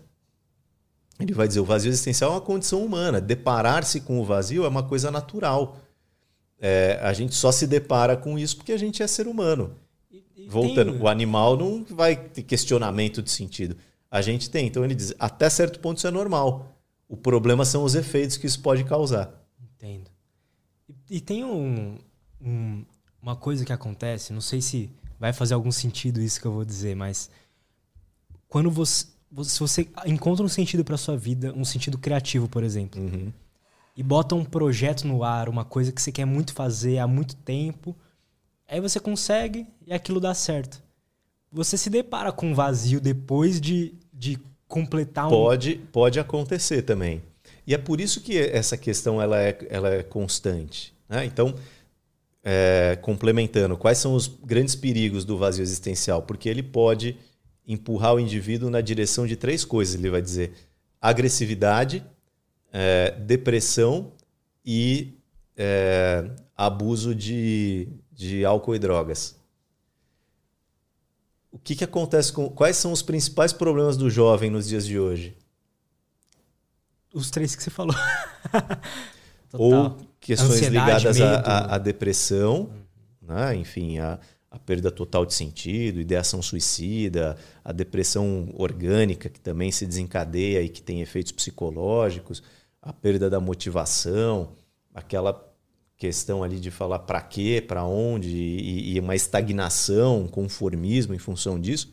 A agressividade que se manifesta de muitas formas, uma delas é essa ansiedade constante. A ansiedade contemporânea, ela se manifesta de forma agressiva contra a pessoa, porque ela empurra o indivíduo às vezes para entrar num, num ciclo onde ele não tem tempo para mais nada ele está correndo atrás do próprio rabo o tempo todo, ou num ciclo de autocobrança excessiva, ou para um ciclo onde ele começa a se, a se destruir por conta dos hábitos que ele adota, uhum. comportamento sexual, a agressividade está presente ali, as pessoas não têm é, uma, uma preocupação com quem é meu parceiro, o que significa o encontro sexual. É, quais são os riscos que estão envolvidos aqui, quais são as responsabilidades que eu vou ter que assumir caso aconteça alguma coisa aqui.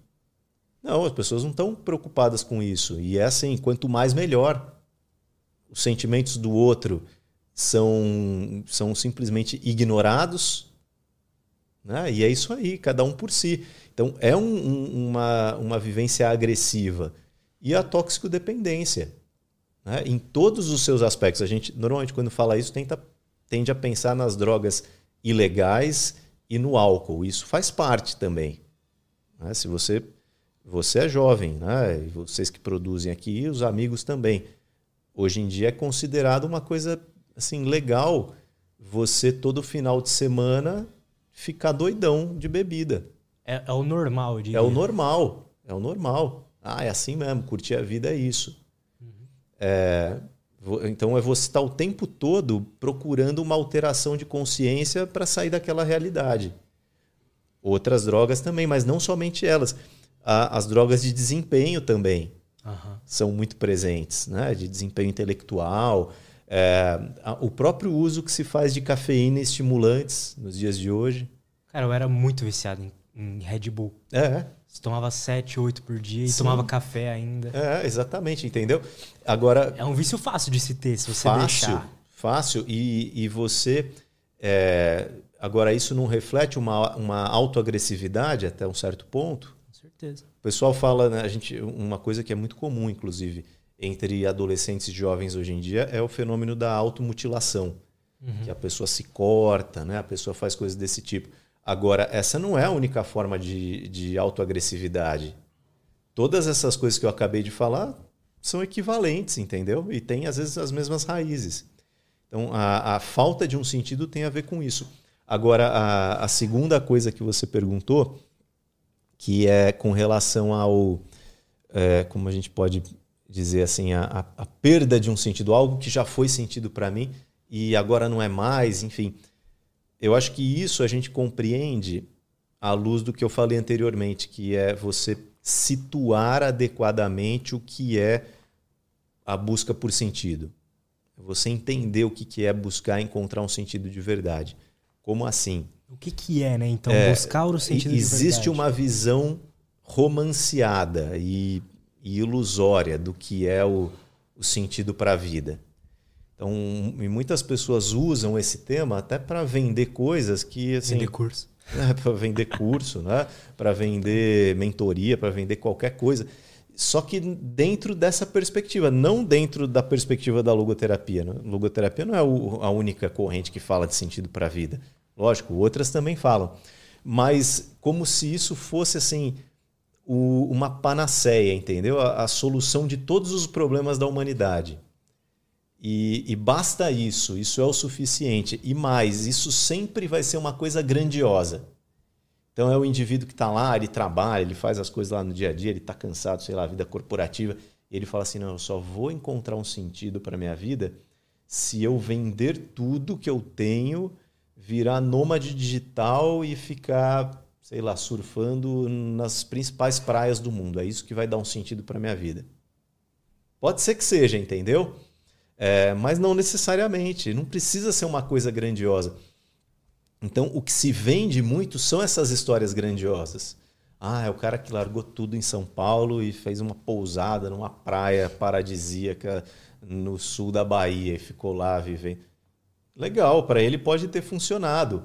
É, ou aquele outro que abriu mão de tudo e dedicou-se a um sacerdócio, foi ser padre, foi ser monge, monge. foi mudou para a Índia. É, é, é, isso que é vendido quando se fala de um sentido para a vida. Mas Frank ele não vai excluir essas coisas, obviamente, essas coisas podem fazer parte, mas ele vai, acho que, colocar a coisa num patamar muito mais é, é pessoal, talvez. É, não só pessoal, mas um um patamar assim muito mais viável. Porque ele vai dizer o seguinte: o sentido da vida ele está em tudo, o tempo todo. E somos nós que, que o, o encontramos. Então, a, a, o primeiro erro ele diz o seguinte: é a pessoa questionar é, assim, o que, que eu vou fazer da vida? O que, que eu vou. É, como eu vou preencher o sentido da minha vida? Ele diz, ele diz o seguinte: a pergunta correta não é essa. A pergunta correta é o que a vida coloca diante de mim. O que, que a vida me, me apresenta hoje? Que perguntas a vida me faz? Como assim? Invertendo. Então, por exemplo, o que, que eu tenho para fazer hoje? A coisa mais básica, né? O que, que eu tenho para fazer? Eu vou acordar. O que, que eu tenho para fazer hoje? Isso, isso, isso. Bom, essas coisas não podem ser fonte de sentido para mim? Pelo menos o sentido desse dia específico. É, e aí entre os valores, né? Então, o meu trabalho, os meus estudos, os valores de experiência, as pessoas com quem eu convivo, meu pai, minha mãe, meus irmãos, meus amigos, eu não posso fazer algo por eles hoje que vai ser uma fonte de sentido para mim? Uhum. Nota? Então, isso está sempre presente. Ah, mas e quando eu estou fazendo as coisas e não estou encontrando um sentido maior para aquilo? Aquilo não é o suficiente. Bom, aí eu posso tentar conectar isso com coisas maiores por exemplo, é o indivíduo que está ele tá insatisfeito profissionalmente, por exemplo.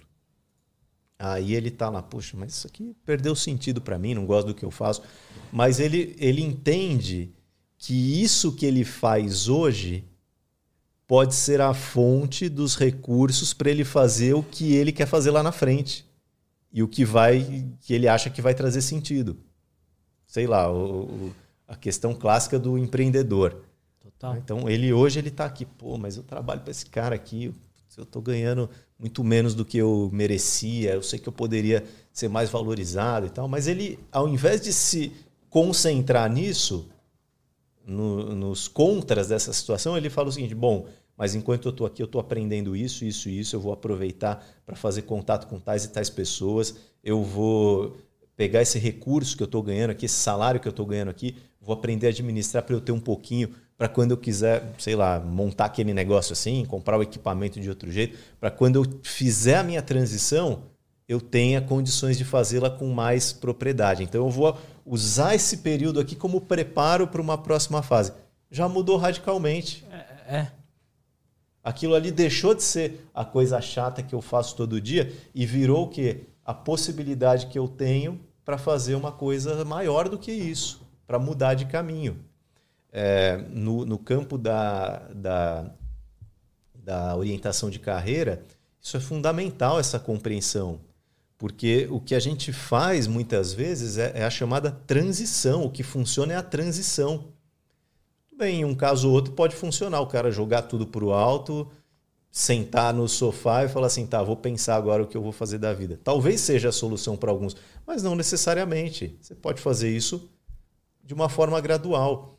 É, às vezes a outra carreira vai exigir de você estudo, porque você vai ter que ter uma formação.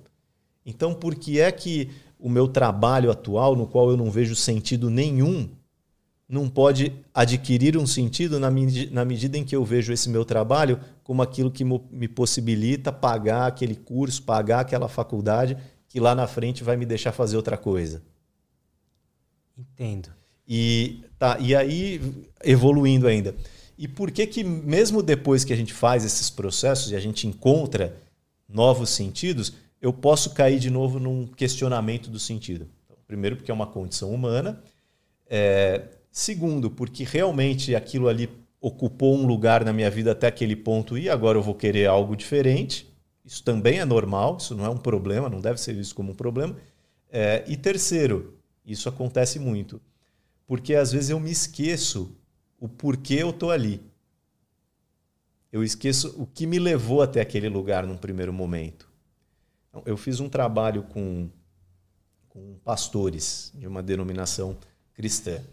O, o meu trabalho de doutorado foi uma pesquisa com eles, e foi uma pesquisa sobre o estresse profissional deles.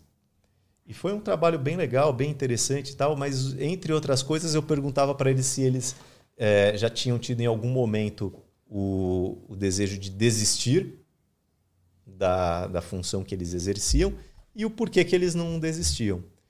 E assim, sei lá, dos que eu entrevistei, praticamente todos diziam a mesma coisa. Olha, é, já tive o desejo e esse desejo, eu, eu supero esse desejo me lembrando do porquê que eu escolhi estar aqui num primeiro momento. Né? Por que, que eu resolvi, essa, abracei essa carreira, essa vocação?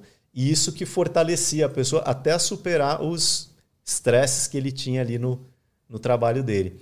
Então, é, muitas vezes, esse tipo de questionamento que você falou se deve a esse ponto. De puramente esquecer, né? Puramente esquecer. É fácil esquecer. É fácil, ainda mais se você entra na rotina, entendeu? No piloto automático. Um, um exemplo clássico, eu já conversei com, com outros profissionais de psicologia, mesmo com o pessoal de marketing digital, sobre isso. O, um outro exemplo clássico é a, a vamos dizer assim, o, o, cansaço e você ver, achar que perdeu o sentido a produção de conteúdo. Uhum. Ah, então eu, de quando em quando, eu me deparo com isso. Putz, vou ter que postar de novo. Para quê? Pô, a gente está gastando grana com produção de vídeo, com isso, com aquilo. É, isso aqui não é melhor deixar, deixar tudo para lá. Eu vou ficar lá com o meu consultório só, atender as pessoas e pronto. É, várias vezes, eu, é porque é desgastante. Né? E tem toda a regra lá, né? O YouTube tem sua regra, o, o Instagram tem sua regra, o TikTok tem sua regra. E você tem que se adequar àquilo. E se você não fizer daquele jeito, ele não te ajuda também. Aí fica mais difícil o seu trabalho. E, uma, entre outras coisas, é produzir conteúdo sempre. Uhum. Engajar o seu conteúdo. Então você está lá produzindo, putz, tem que fazer um post. E várias vezes, eu, putz, hoje eu não estou com a mínima vontade. Mas nesses momentos, o que, que eu faço? Eu tento refletir nessa direção. Mas por que, que eu faço isso? Qual é a minha razão para fazer isso?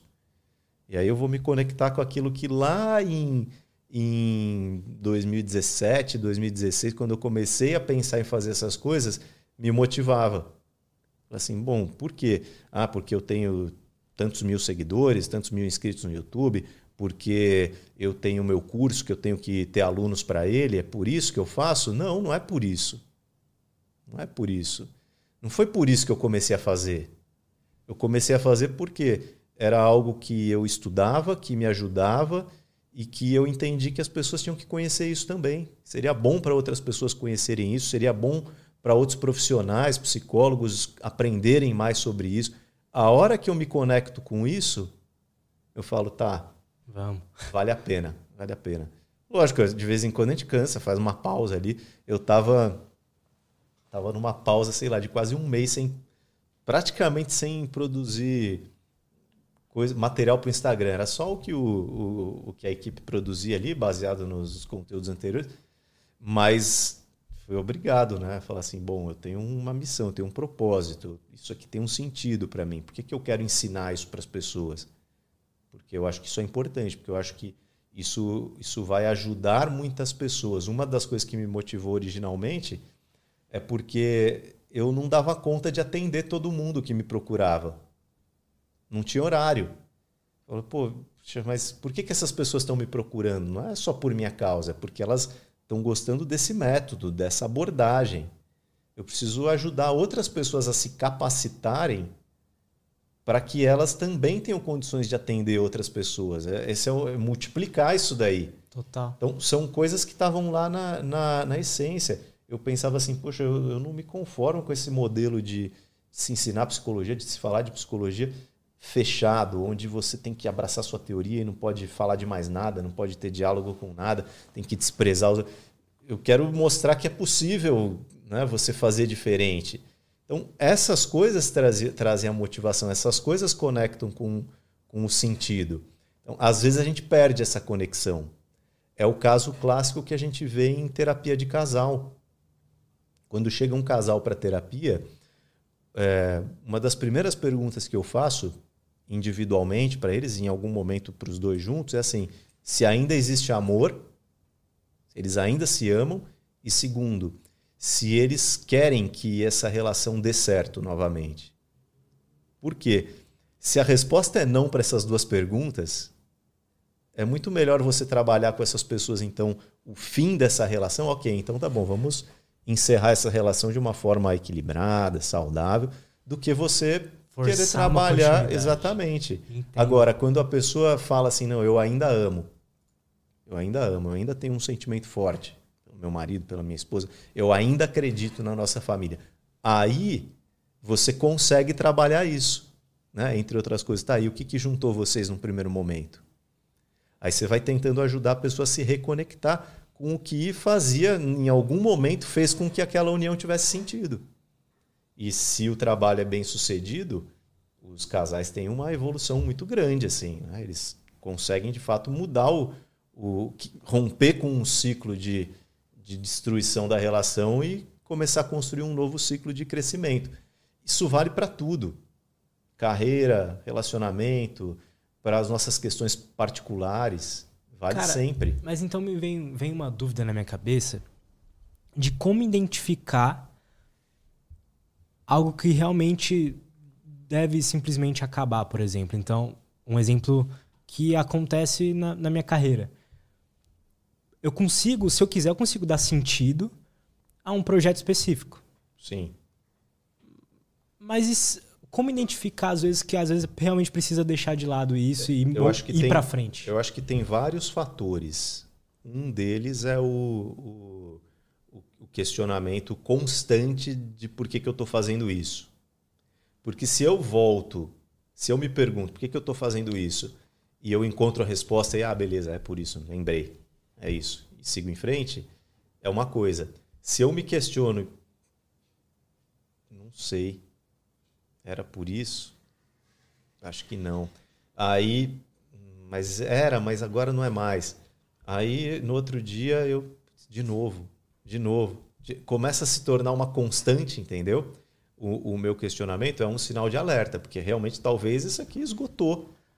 Eu extraí todo o sentido que eu poderia disso e eu estou procurando coisas novas.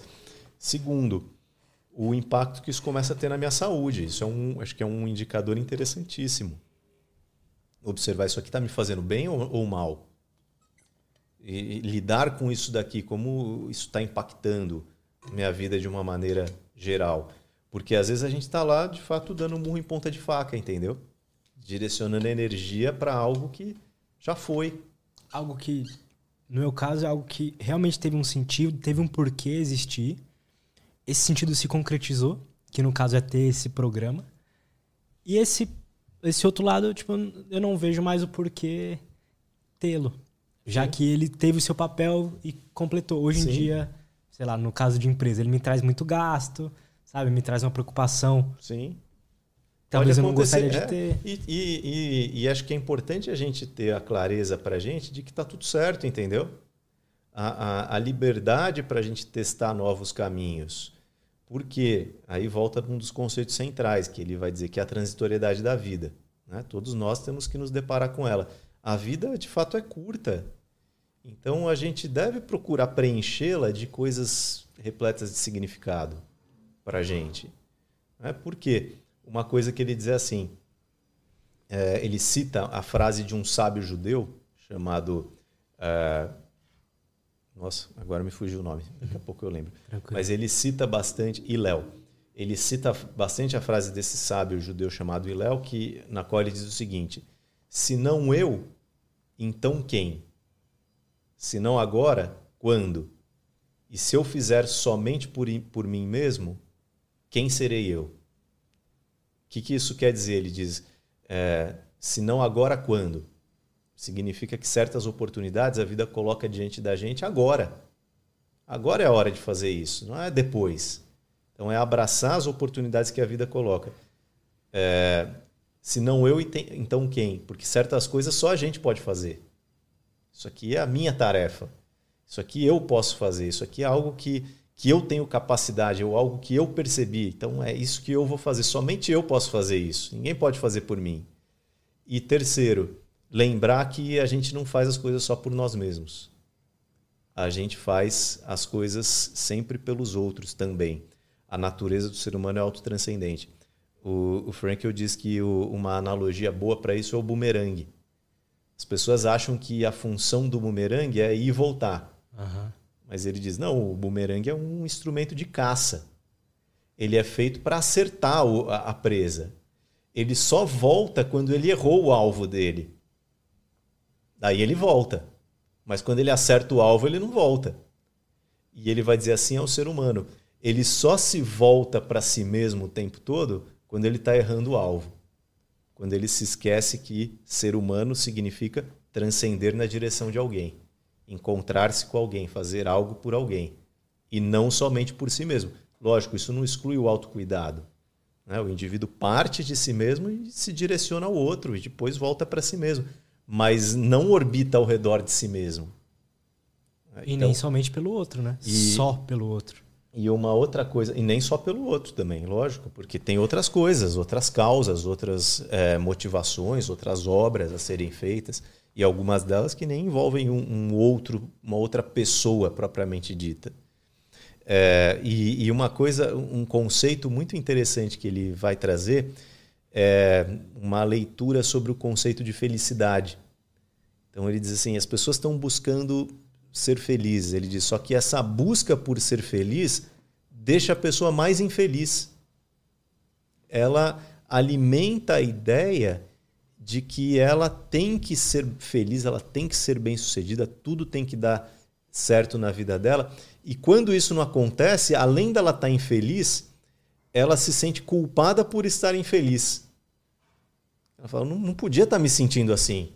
Né? Onde já se viu? É, é, essa cultura né? que às vezes a gente vê de, de que basta você pensar positivamente, correr atrás, que tudo vai dar certo. Porque na prática não é assim. Os revés estão aí. O sofrimento, a culpa e a morte estão aí o tempo todo na vida da gente.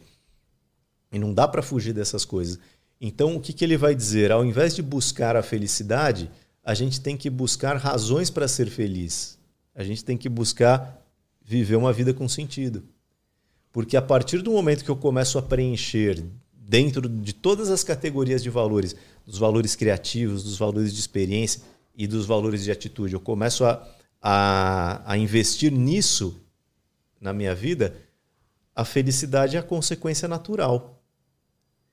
A expressão que ele usa é a seguinte: a felicidade vem e se instaura. Né? Por quê? Ela se torna o, o resultado. E quando eu faço da felicidade uma meta, ele diz aí que eu nunca chego até ela.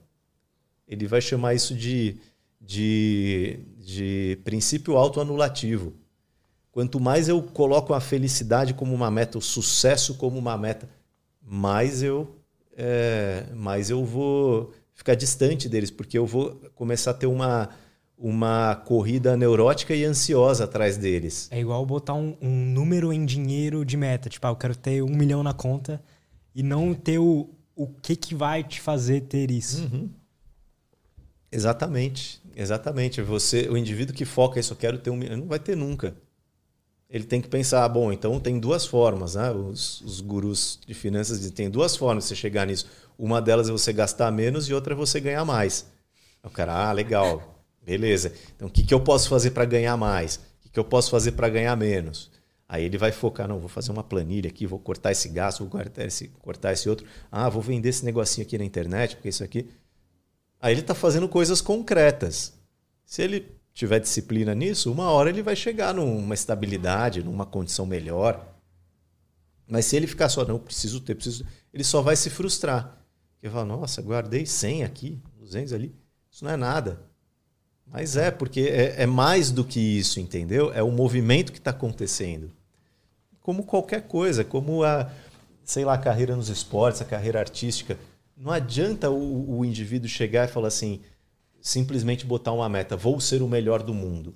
Tem uma medalha de ouro, por exemplo. A... Não, não adianta. E os caras que são, você vê que eles têm isso, eles têm esse desejo, às vezes muito precocemente, mas não é só, não é isso que é o principal. O principal é o dia a dia que, que ele faz para chegar lá?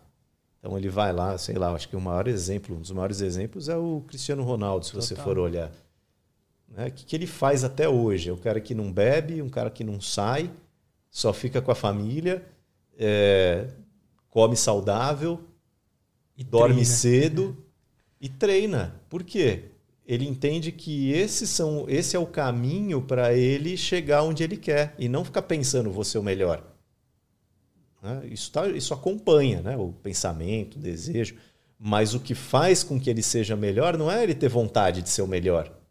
É ele fazer coisas o tempo todo né, que vão colocar ele naquela condição. E, e ainda que ele não fosse o, o melhor do mundo, um dos, dos, melhores, ele com certeza seria muito melhor do que ele seria caso não fizesse essas coisas.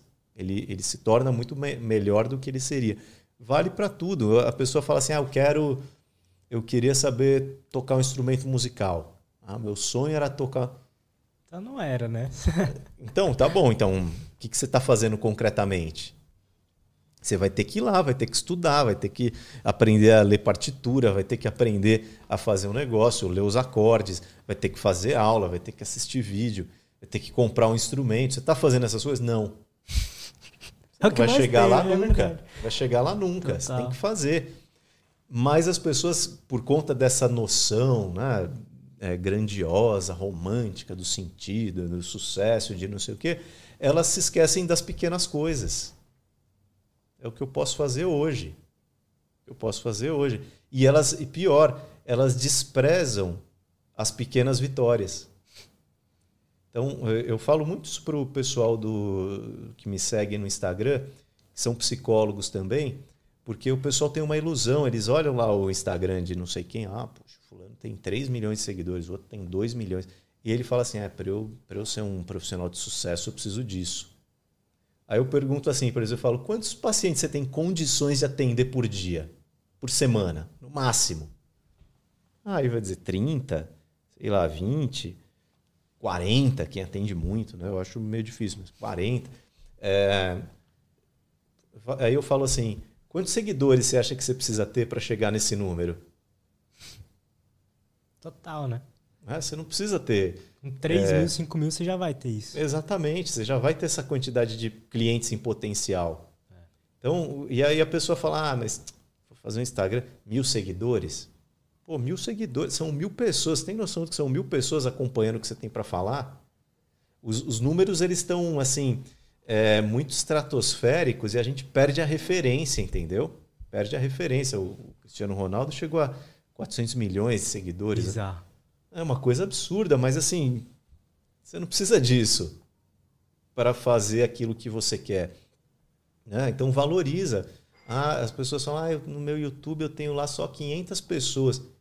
500 pessoas que estão ali assistindo seu conteúdo, não é legal pra caramba já? Olha que comunidade é essa. Que professor que tem isso? O professor dá aula para 40, 50 numa sala. Então você já tem, valoriza isso. É, invista no que você está fazendo, né? em fazer da melhor forma. O resto vai ser a consequência natural, que vai vir em maior ou menor intensidade, conforme as circunstâncias, conforme um pouco da sua sorte, conforme um pouco do, do sei lá, de alguma coisa que aconteça e que te impulsione mais ou menos. É, aí tem muitas variáveis, mas o seu estado interior, se você tiver nessa direção, ele sempre vai ser de tipo, tá tudo bem, tá legal, tô no caminho certo. Muito bom, cara, muito bom. Cara, como é que tá seu tempo aí? Você falou que tem que bater cartão lá. É, eu tenho, eu tenho mais uns minutinhos, sim. Dá pra gente falar em mais posso, uns, uns 20 minutos, 10, 20 posso minutos. puxar então as perguntas da galera que eles Pode, mandaram? pode. Vamos lá. Bastante pergunta legal aqui. Vamos lá.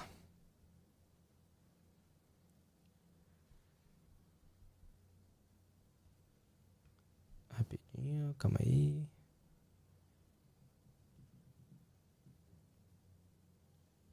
Beleza. Bom, a Isabel Daug, Dauge, sei lá, doou 10 reais, muito obrigado pelo oh, superchat. Legal. E falou, bom dia, Dr. Nery e Lutz. Dr. Nery, Pode indicar algum livro desta área maravilhosa da psicologia que não seja do próprio Frankl? Frankl? Puxa. Mas um de seus melhores seguidores? É, aí eu vou sugerir os livros de Elizabeth Lucas, que é uma das, das principais alunas do Viktor Frankl. Ela tem muitos livros interessantes. No Brasil, a gente anda com uma certa dificuldade porque como acho que a logoterapia nos últimos dois, três anos ela voltou assim a ser muito falada, é, e, e, então a gente voltou a ter reedições de livros que já estavam esgotados. Então você até encontra mais coisas, mas a, a minha sugestão a principal depois dele é a Elizabeth Lucas. E do Frank? Mas dele mesmo, eu, é, eu sugiro, normalmente eu sugiro alguns livros. O primeiro é Em Busca de Sentido. É o primeiro. Esse acho que é o, o fundamental, o mais básico, é o mais interessante de, se ter um primeiro contato. Depois tem um livro que ele chama de A Vontade de Sentido, que é muito legal também e que ele fala dos conceitos ali de uma forma bem sintetizada, vale a pena. Depois a gente tem um que é chamado O que não está escrito nos meus livros, que é um livro autobiográfico, então onde ele conta parte da sua vida e tal e que eu acho que complementa bem. Eu diria que esses três já dá para você ter uma noção bem legal de quem ele era, das suas experiências e do que é a logoterapia. Mas é, tem outros autores também no, no Brasil. É, professor Tiago Aquino é um, um, dos grandes nomes, é, um, um, brasileiro estudioso de logoterapia. A falecida professora Exar Chausa também tem um livro bem interessante. O professor Paulo Croef, do Rio Grande do Sul, também tem publicações na área. Professor Ivo Studart, do, de Fortaleza, também tem, lançou dois livros. O último livro dele é muito legal, é um, quase que um tratado assim de logoterapia.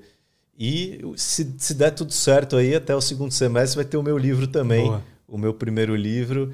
É, tem algum spoiler? Estou em negociações, dar? sim. Eu estou eu, em negociações aí com, com editoras, coisas do tipo, para ver se a gente tem um parceiro. Se não tiver, vai ser edição independente mesmo, vai sair de qualquer jeito. E, e eu vou falar exatamente sobre o que está nas entrelinhas do livro Em Busca de Sentido. Então, todo esse trabalho que eu, que eu tenho feito nos últimos anos de conhecer os campos de concentração, conversar com pessoas que foram próximas do Viktor Frankl, junto com uma série de informações históricas, para que o pessoal entenda quando aquela história aconteceu, como os detalhes dela e as implicações também teóricas de uma maneira um pouco mais sintetizada, resumida do, do pensamento do Frankl. Então, eu estou criando um livro que vai ser estou é, escrevendo esse livro que ele é um complemento à leitura do livro Em Busca de Sentido. Para quem leu e gostou e quer saber mais e quer se aprofundar mais, lê esse outro livro que vai dar esses primeiros passos. Pô, legal, cara. Muito foda. O Quartz mandou. Bom dia, Lutz. É, é comum vivermos alguns anos de nossas vidas sem ter um sentido e nem sentir falta disso? Após atingir um grande objetivo, fiquei estagnado e retorno agora com novos objetivos é comum, né? acho que está em, em, cima um pouco da pergunta que você fez, é algo comum, é algo que é, a gente não deve encarar como patológico, a gente deve encarar como natural. Por que, que eu estou questionando e tal? Às vezes a gente tende a achar que é um problema. Puxa, eu não estou vendo sentido nas coisas. Estou com algum problema? Não, você é humano. A natureza humana é essa. É a de olhar para as coisas e refletir sobre elas. E às vezes achar que está tudo bem, que está legal, e às vezes não que precisa seguir outros caminhos. Desde que o, a humanidade existe assim. Então tá tudo certo. É, agora, segundo, você deve sim, é, se isso é uma coisa persistente, se é uma coisa que está te trazendo sofrimento, investigar as possíveis causas. Isso você pode fazer tanto em psicoterapia como numa procura médica, porque às vezes o que acontece, certas condições endógenas certas condições orgânicas, sei lá. A, vou dar um exemplo bem simples, tá? E, e isso está meio na moda, porque se fala muito. Hoje em dia tem muito, muitas pessoas da área da saúde, da, da endocrinologia, falando a questão da testosterona e a saúde do homem. Então, às vezes a pessoa está com uma série de sintomas ali, ela não consegue mais ver as coisas, ver sentido nas coisas, ela está desanimada, ela não tem pique e ela fica mal e tal, e ela acha que é só terapia que vai resolver, vai para terapia, não adianta, ou ela vai no psiquiatra também, aí ela vai no endócrino, o cara fala, faz um exame lá e fala assim, ó, oh, sua, sua testosterona aqui tá muito abaixo do que seria o ideal. É uma questão hormonal, entendeu? Aí o cara vai lá, faz a reposição, e nossa, minha vida mudou. Não, foi a sua vida, mudou o seu, o seu estado interior é, orgânico mesmo. Então, a questão endócrino, a questão de, de doenças, tudo isso, às vezes até a própria questão de alimentação e hábitos de vida. Tudo isso, né? A gente sabe que, que, que certos hábitos eles empurram a pessoa para um, uma tendência mais depressiva, como, por exemplo, o abuso de álcool e drogas. Então, o, o importante e, e o olhar do Frank sempre era esse, um olhar mais amplo quais são as, as possibilidades, o que, que pode estar tá afetando isso daqui, tanto no aspecto orgânico, quanto no psíquico, quanto na dimensão espiritual. E fazendo ali uma tentativa e erro mesmo. Né? Ah, vamos tentar isso, vamos tentar aquilo, para ver, porque pode ser uma, uma questão que esteja se conectando com algum tipo de patologia. Também pode ser. Mas essa nunca é a primeira hipótese. A gente nunca vai encarar a primeira hipótese, ah, doente. Não. Peraí. E, e outra, né? Reconect, se reconectar com, com a origem daquilo. Né? Por que, que eu comecei a fazer isso num primeiro momento? Será que isso ainda é o que eu quero para minha vida? Isso ainda está me levando para onde eu quero? Isso também. Total, cara. Muito bom. Bom, a, a Isabel Daug mandou mais dezão. Ele falou, doutor Neri, as fontes de sentido estão colocadas em qual livro do Frankl? Em vários, em vários, mas... O que, que, é isso, fontes de sentido? Essa, acho que ela está se referindo às categorias de valores ah, tá, ali. Legal, valores beleza. de criação, atitude e, e experiência. Em vários livros, praticamente todos, ele fala um pouquinho sobre isso. Mas no livro é, Em Busca de Sentido, ele já traz um resumo interessante, assim, sobre isso daí. Mas em vários. E tem muitos artigos sobre logoterapia também gratuitos. Se você colocar lá no Google, logoterapia, artigos, entra lá no Google Acadêmico, você vai encontrar muita coisa gratuita. Então, tem muito conteúdo legal assim para se absorver na área. E, e, com muito crescimento. De 10 anos para cá, eu, o pessoal da ABLAC, Associação Brasileira de Logoterapia, fez uma, uma pesquisa. Assim, a quantidade de títulos de logoterapia, sei lá, multiplicou por 10, 20, entendeu? Tinha uhum. até pouco tempo atrás 10, 12 livros. Hoje a gente já chega quase a 100 livros sobre logoterapia no Brasil, de autores brasileiros. Teses de, do, de doutorado, dissertações de mestrado, artigos. Então, existe cada vez mais conteúdo. Né? E a, a minha sugestão para ela é essa. E vai lá no meu canal também, né? Como Verdade. é o nome dela? É Isabel Dausch. A Isabel. Vai lá no meu canal também, que tem bastante vídeo aí sobre esses assuntos. Boa. A Isabel mandou mais 10 então muito obrigado. Ah. E falou: Doutor Nery, apesar de ser escultora e bailarina nas horas vagas, amo a filosofia. Por favor, me diga onde começar a estudar esta área maravilhosa da psicologia de Frankl. Então, eu vou, eu vou dizer o que eu acho que é a melhor maneira dela estudar. É, primeiro, ler os livros do Frank. Eu acho que essa é a melhor forma. Não tem outra. Assim, a, é, a maneira mais eficiente é ir ao próprio autor. E isso é até um erro que muita gente comete hoje em dia quando vai estudar filosofia, quando vai estudar psicologia. A pessoa fala assim: ah, eu não vou ler o autor porque eu não vou entender. Não, vai para o autor, mesmo que você tenha alguma dificuldade. No caso do Frank, então, muitos dos seus livros a compreensão é simples. Ele se esforçava muito para traduzir as ideias dele numa linguagem acessível para todo mundo. Então, vá ler os livros dele, primeira coisa. E segundo, procure pessoas que, que falam de logoterapia na, no YouTube, nas redes sociais e comece a seguir. Tem muita gente aí legal falando sobre logoterapia. É, vai assistir os conteúdos dessas pessoas, vai ver o que você acha mais legal, o que você acha menos legal. É, vá a pessoas, a minha sugestão, procure pessoas que tenham um, um respaldo acadêmico, pessoas que, que estão no meio, porque, como qualquer outro assunto, a logoterapia também, na medida em que ela se populariza, tem muita gente falando de logoterapia que a hora que você ouve, você fala, putz. Não era aquilo. É, não é bem assim, essa pessoa está viajando. Tem muita gente misturando logoterapia com pautas religiosas e Frank eu sempre fez um esforço para que mesmo ele entendendo a importância da espiritualidade, mesmo ele admitindo que a religião é uma das fontes de sentido em potencial, que as coisas têm que ser delimitadas, que uma coisa é uma teoria psicológica, outra coisa são teologias, que elas não devem ser misturadas. Tem gente que faz essa mistura. Tem gente que mistura a logoterapia com certas ideologias, porque acha que, ah, mas o Frank eu fala isso, então ele devia ser dessa ideologia. Não, ele não se posiciona ao lado de nenhuma ideologia, de nenhuma vertente religiosa. Particularmente, ele tinha a religião dele, ele era judeu, praticante mas ele não posiciona a logoterapia como um, uma psicologia religiosa em momento algum.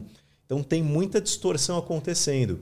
Então vá às pessoas que, que de fato estão estudando, que estão no meio acadêmico, que estão estudando é, formalmente mestrado, doutorado, para você ter um pouco mais de, de referência. Né? Procura ali a, referências como a Blay, por exemplo, tem várias instituições é, no Instagram você encontra ali a UVEF, a, a Logo Rio, a Unilife, vários professores, a, a professora Lorena Bandeira, o professor Ivo Studert. Tem muita gente assim estudiosa da logoterapia postando conteúdos relevantes e confiáveis. Então, vá até esses conteúdos. Logoterapia BR. No, no, no, meu canal você vai encontrar, a gente tem umas, algumas séries ali, bem assim, para quem está começando. Pô, legal. O básico da logoterapia, alguma sequência de vídeos, que a gente chamou ali, uma, tem uma série chamada Logoflix, que está disponível. E a partir da próxima segunda, toda segunda-feira às 20 horas, aliás, às, às, às 20 horas que eu vou fazer. Não, às 19 Agora na... às 19 horas. Às 20 horas é a live na sequência. Toda segunda-feira às, às 19 horas eu vou fazer é, um grupo de estudos, um clube do livro sobre o livro Em Busca de Sentido. Esse livro específico. Então, quem quiser entender mais do livro Em Busca de Sentido, ah, vão ser cinco, se eu não me engano, cinco segundas-feiras, onde a gente vai estudar o livro. E, e aí o pessoal pode assistir ao vivo pelo YouTube, mandar pergunta ali também. Que demais. Dá para aprender bastante. Legal, muito bom. O Microcortes Podcast mandou cincão e não falou nada, só. Então, Tá. obrigado. Tá certo. Cara, Alberto, muito obrigado pela sua participação aí. Eu gostei demais, aprendi muita coisa. E eu gosto muito desses papos onde eu aprendo demais. Então, muito obrigado, cara. Eu agradeço aí também e, e aproveito para falar para o pessoal que está assistindo, né? Se inscreve aqui no canal do Lutz para você acompanhar os cortes dele. É, se inscreva lá no meu canal também, acompanhe ali com a gente os diferentes conteúdos. E se você viu coisas aqui que você achou interessante, compartilhe também, né? Mostre para outras pessoas, porque talvez tenha muitos dos assuntos abordados aqui que vai ajudar alguém que você conheça. Então, ajude esse, esse conteúdo a chegar a quem de fato precisa ouvir. Boa. Todas as redes sociais do Alberto estão aí na descrição, tá- estão aí na descrição, então vão lá, confiram. É muito bom. Eu tô, como eu te falei, eu já tô acompanhando alguns meses lá no seu Instagram e eu tô gostando bastante. Então vão lá, minha recomendação aí. Beleza. É isso. Cara, Obrigado. muito obrigado. A gente vai ficando por aqui. Satisfação, valeu. Tamo tchau, tchau. junto. Até a próxima e tchau.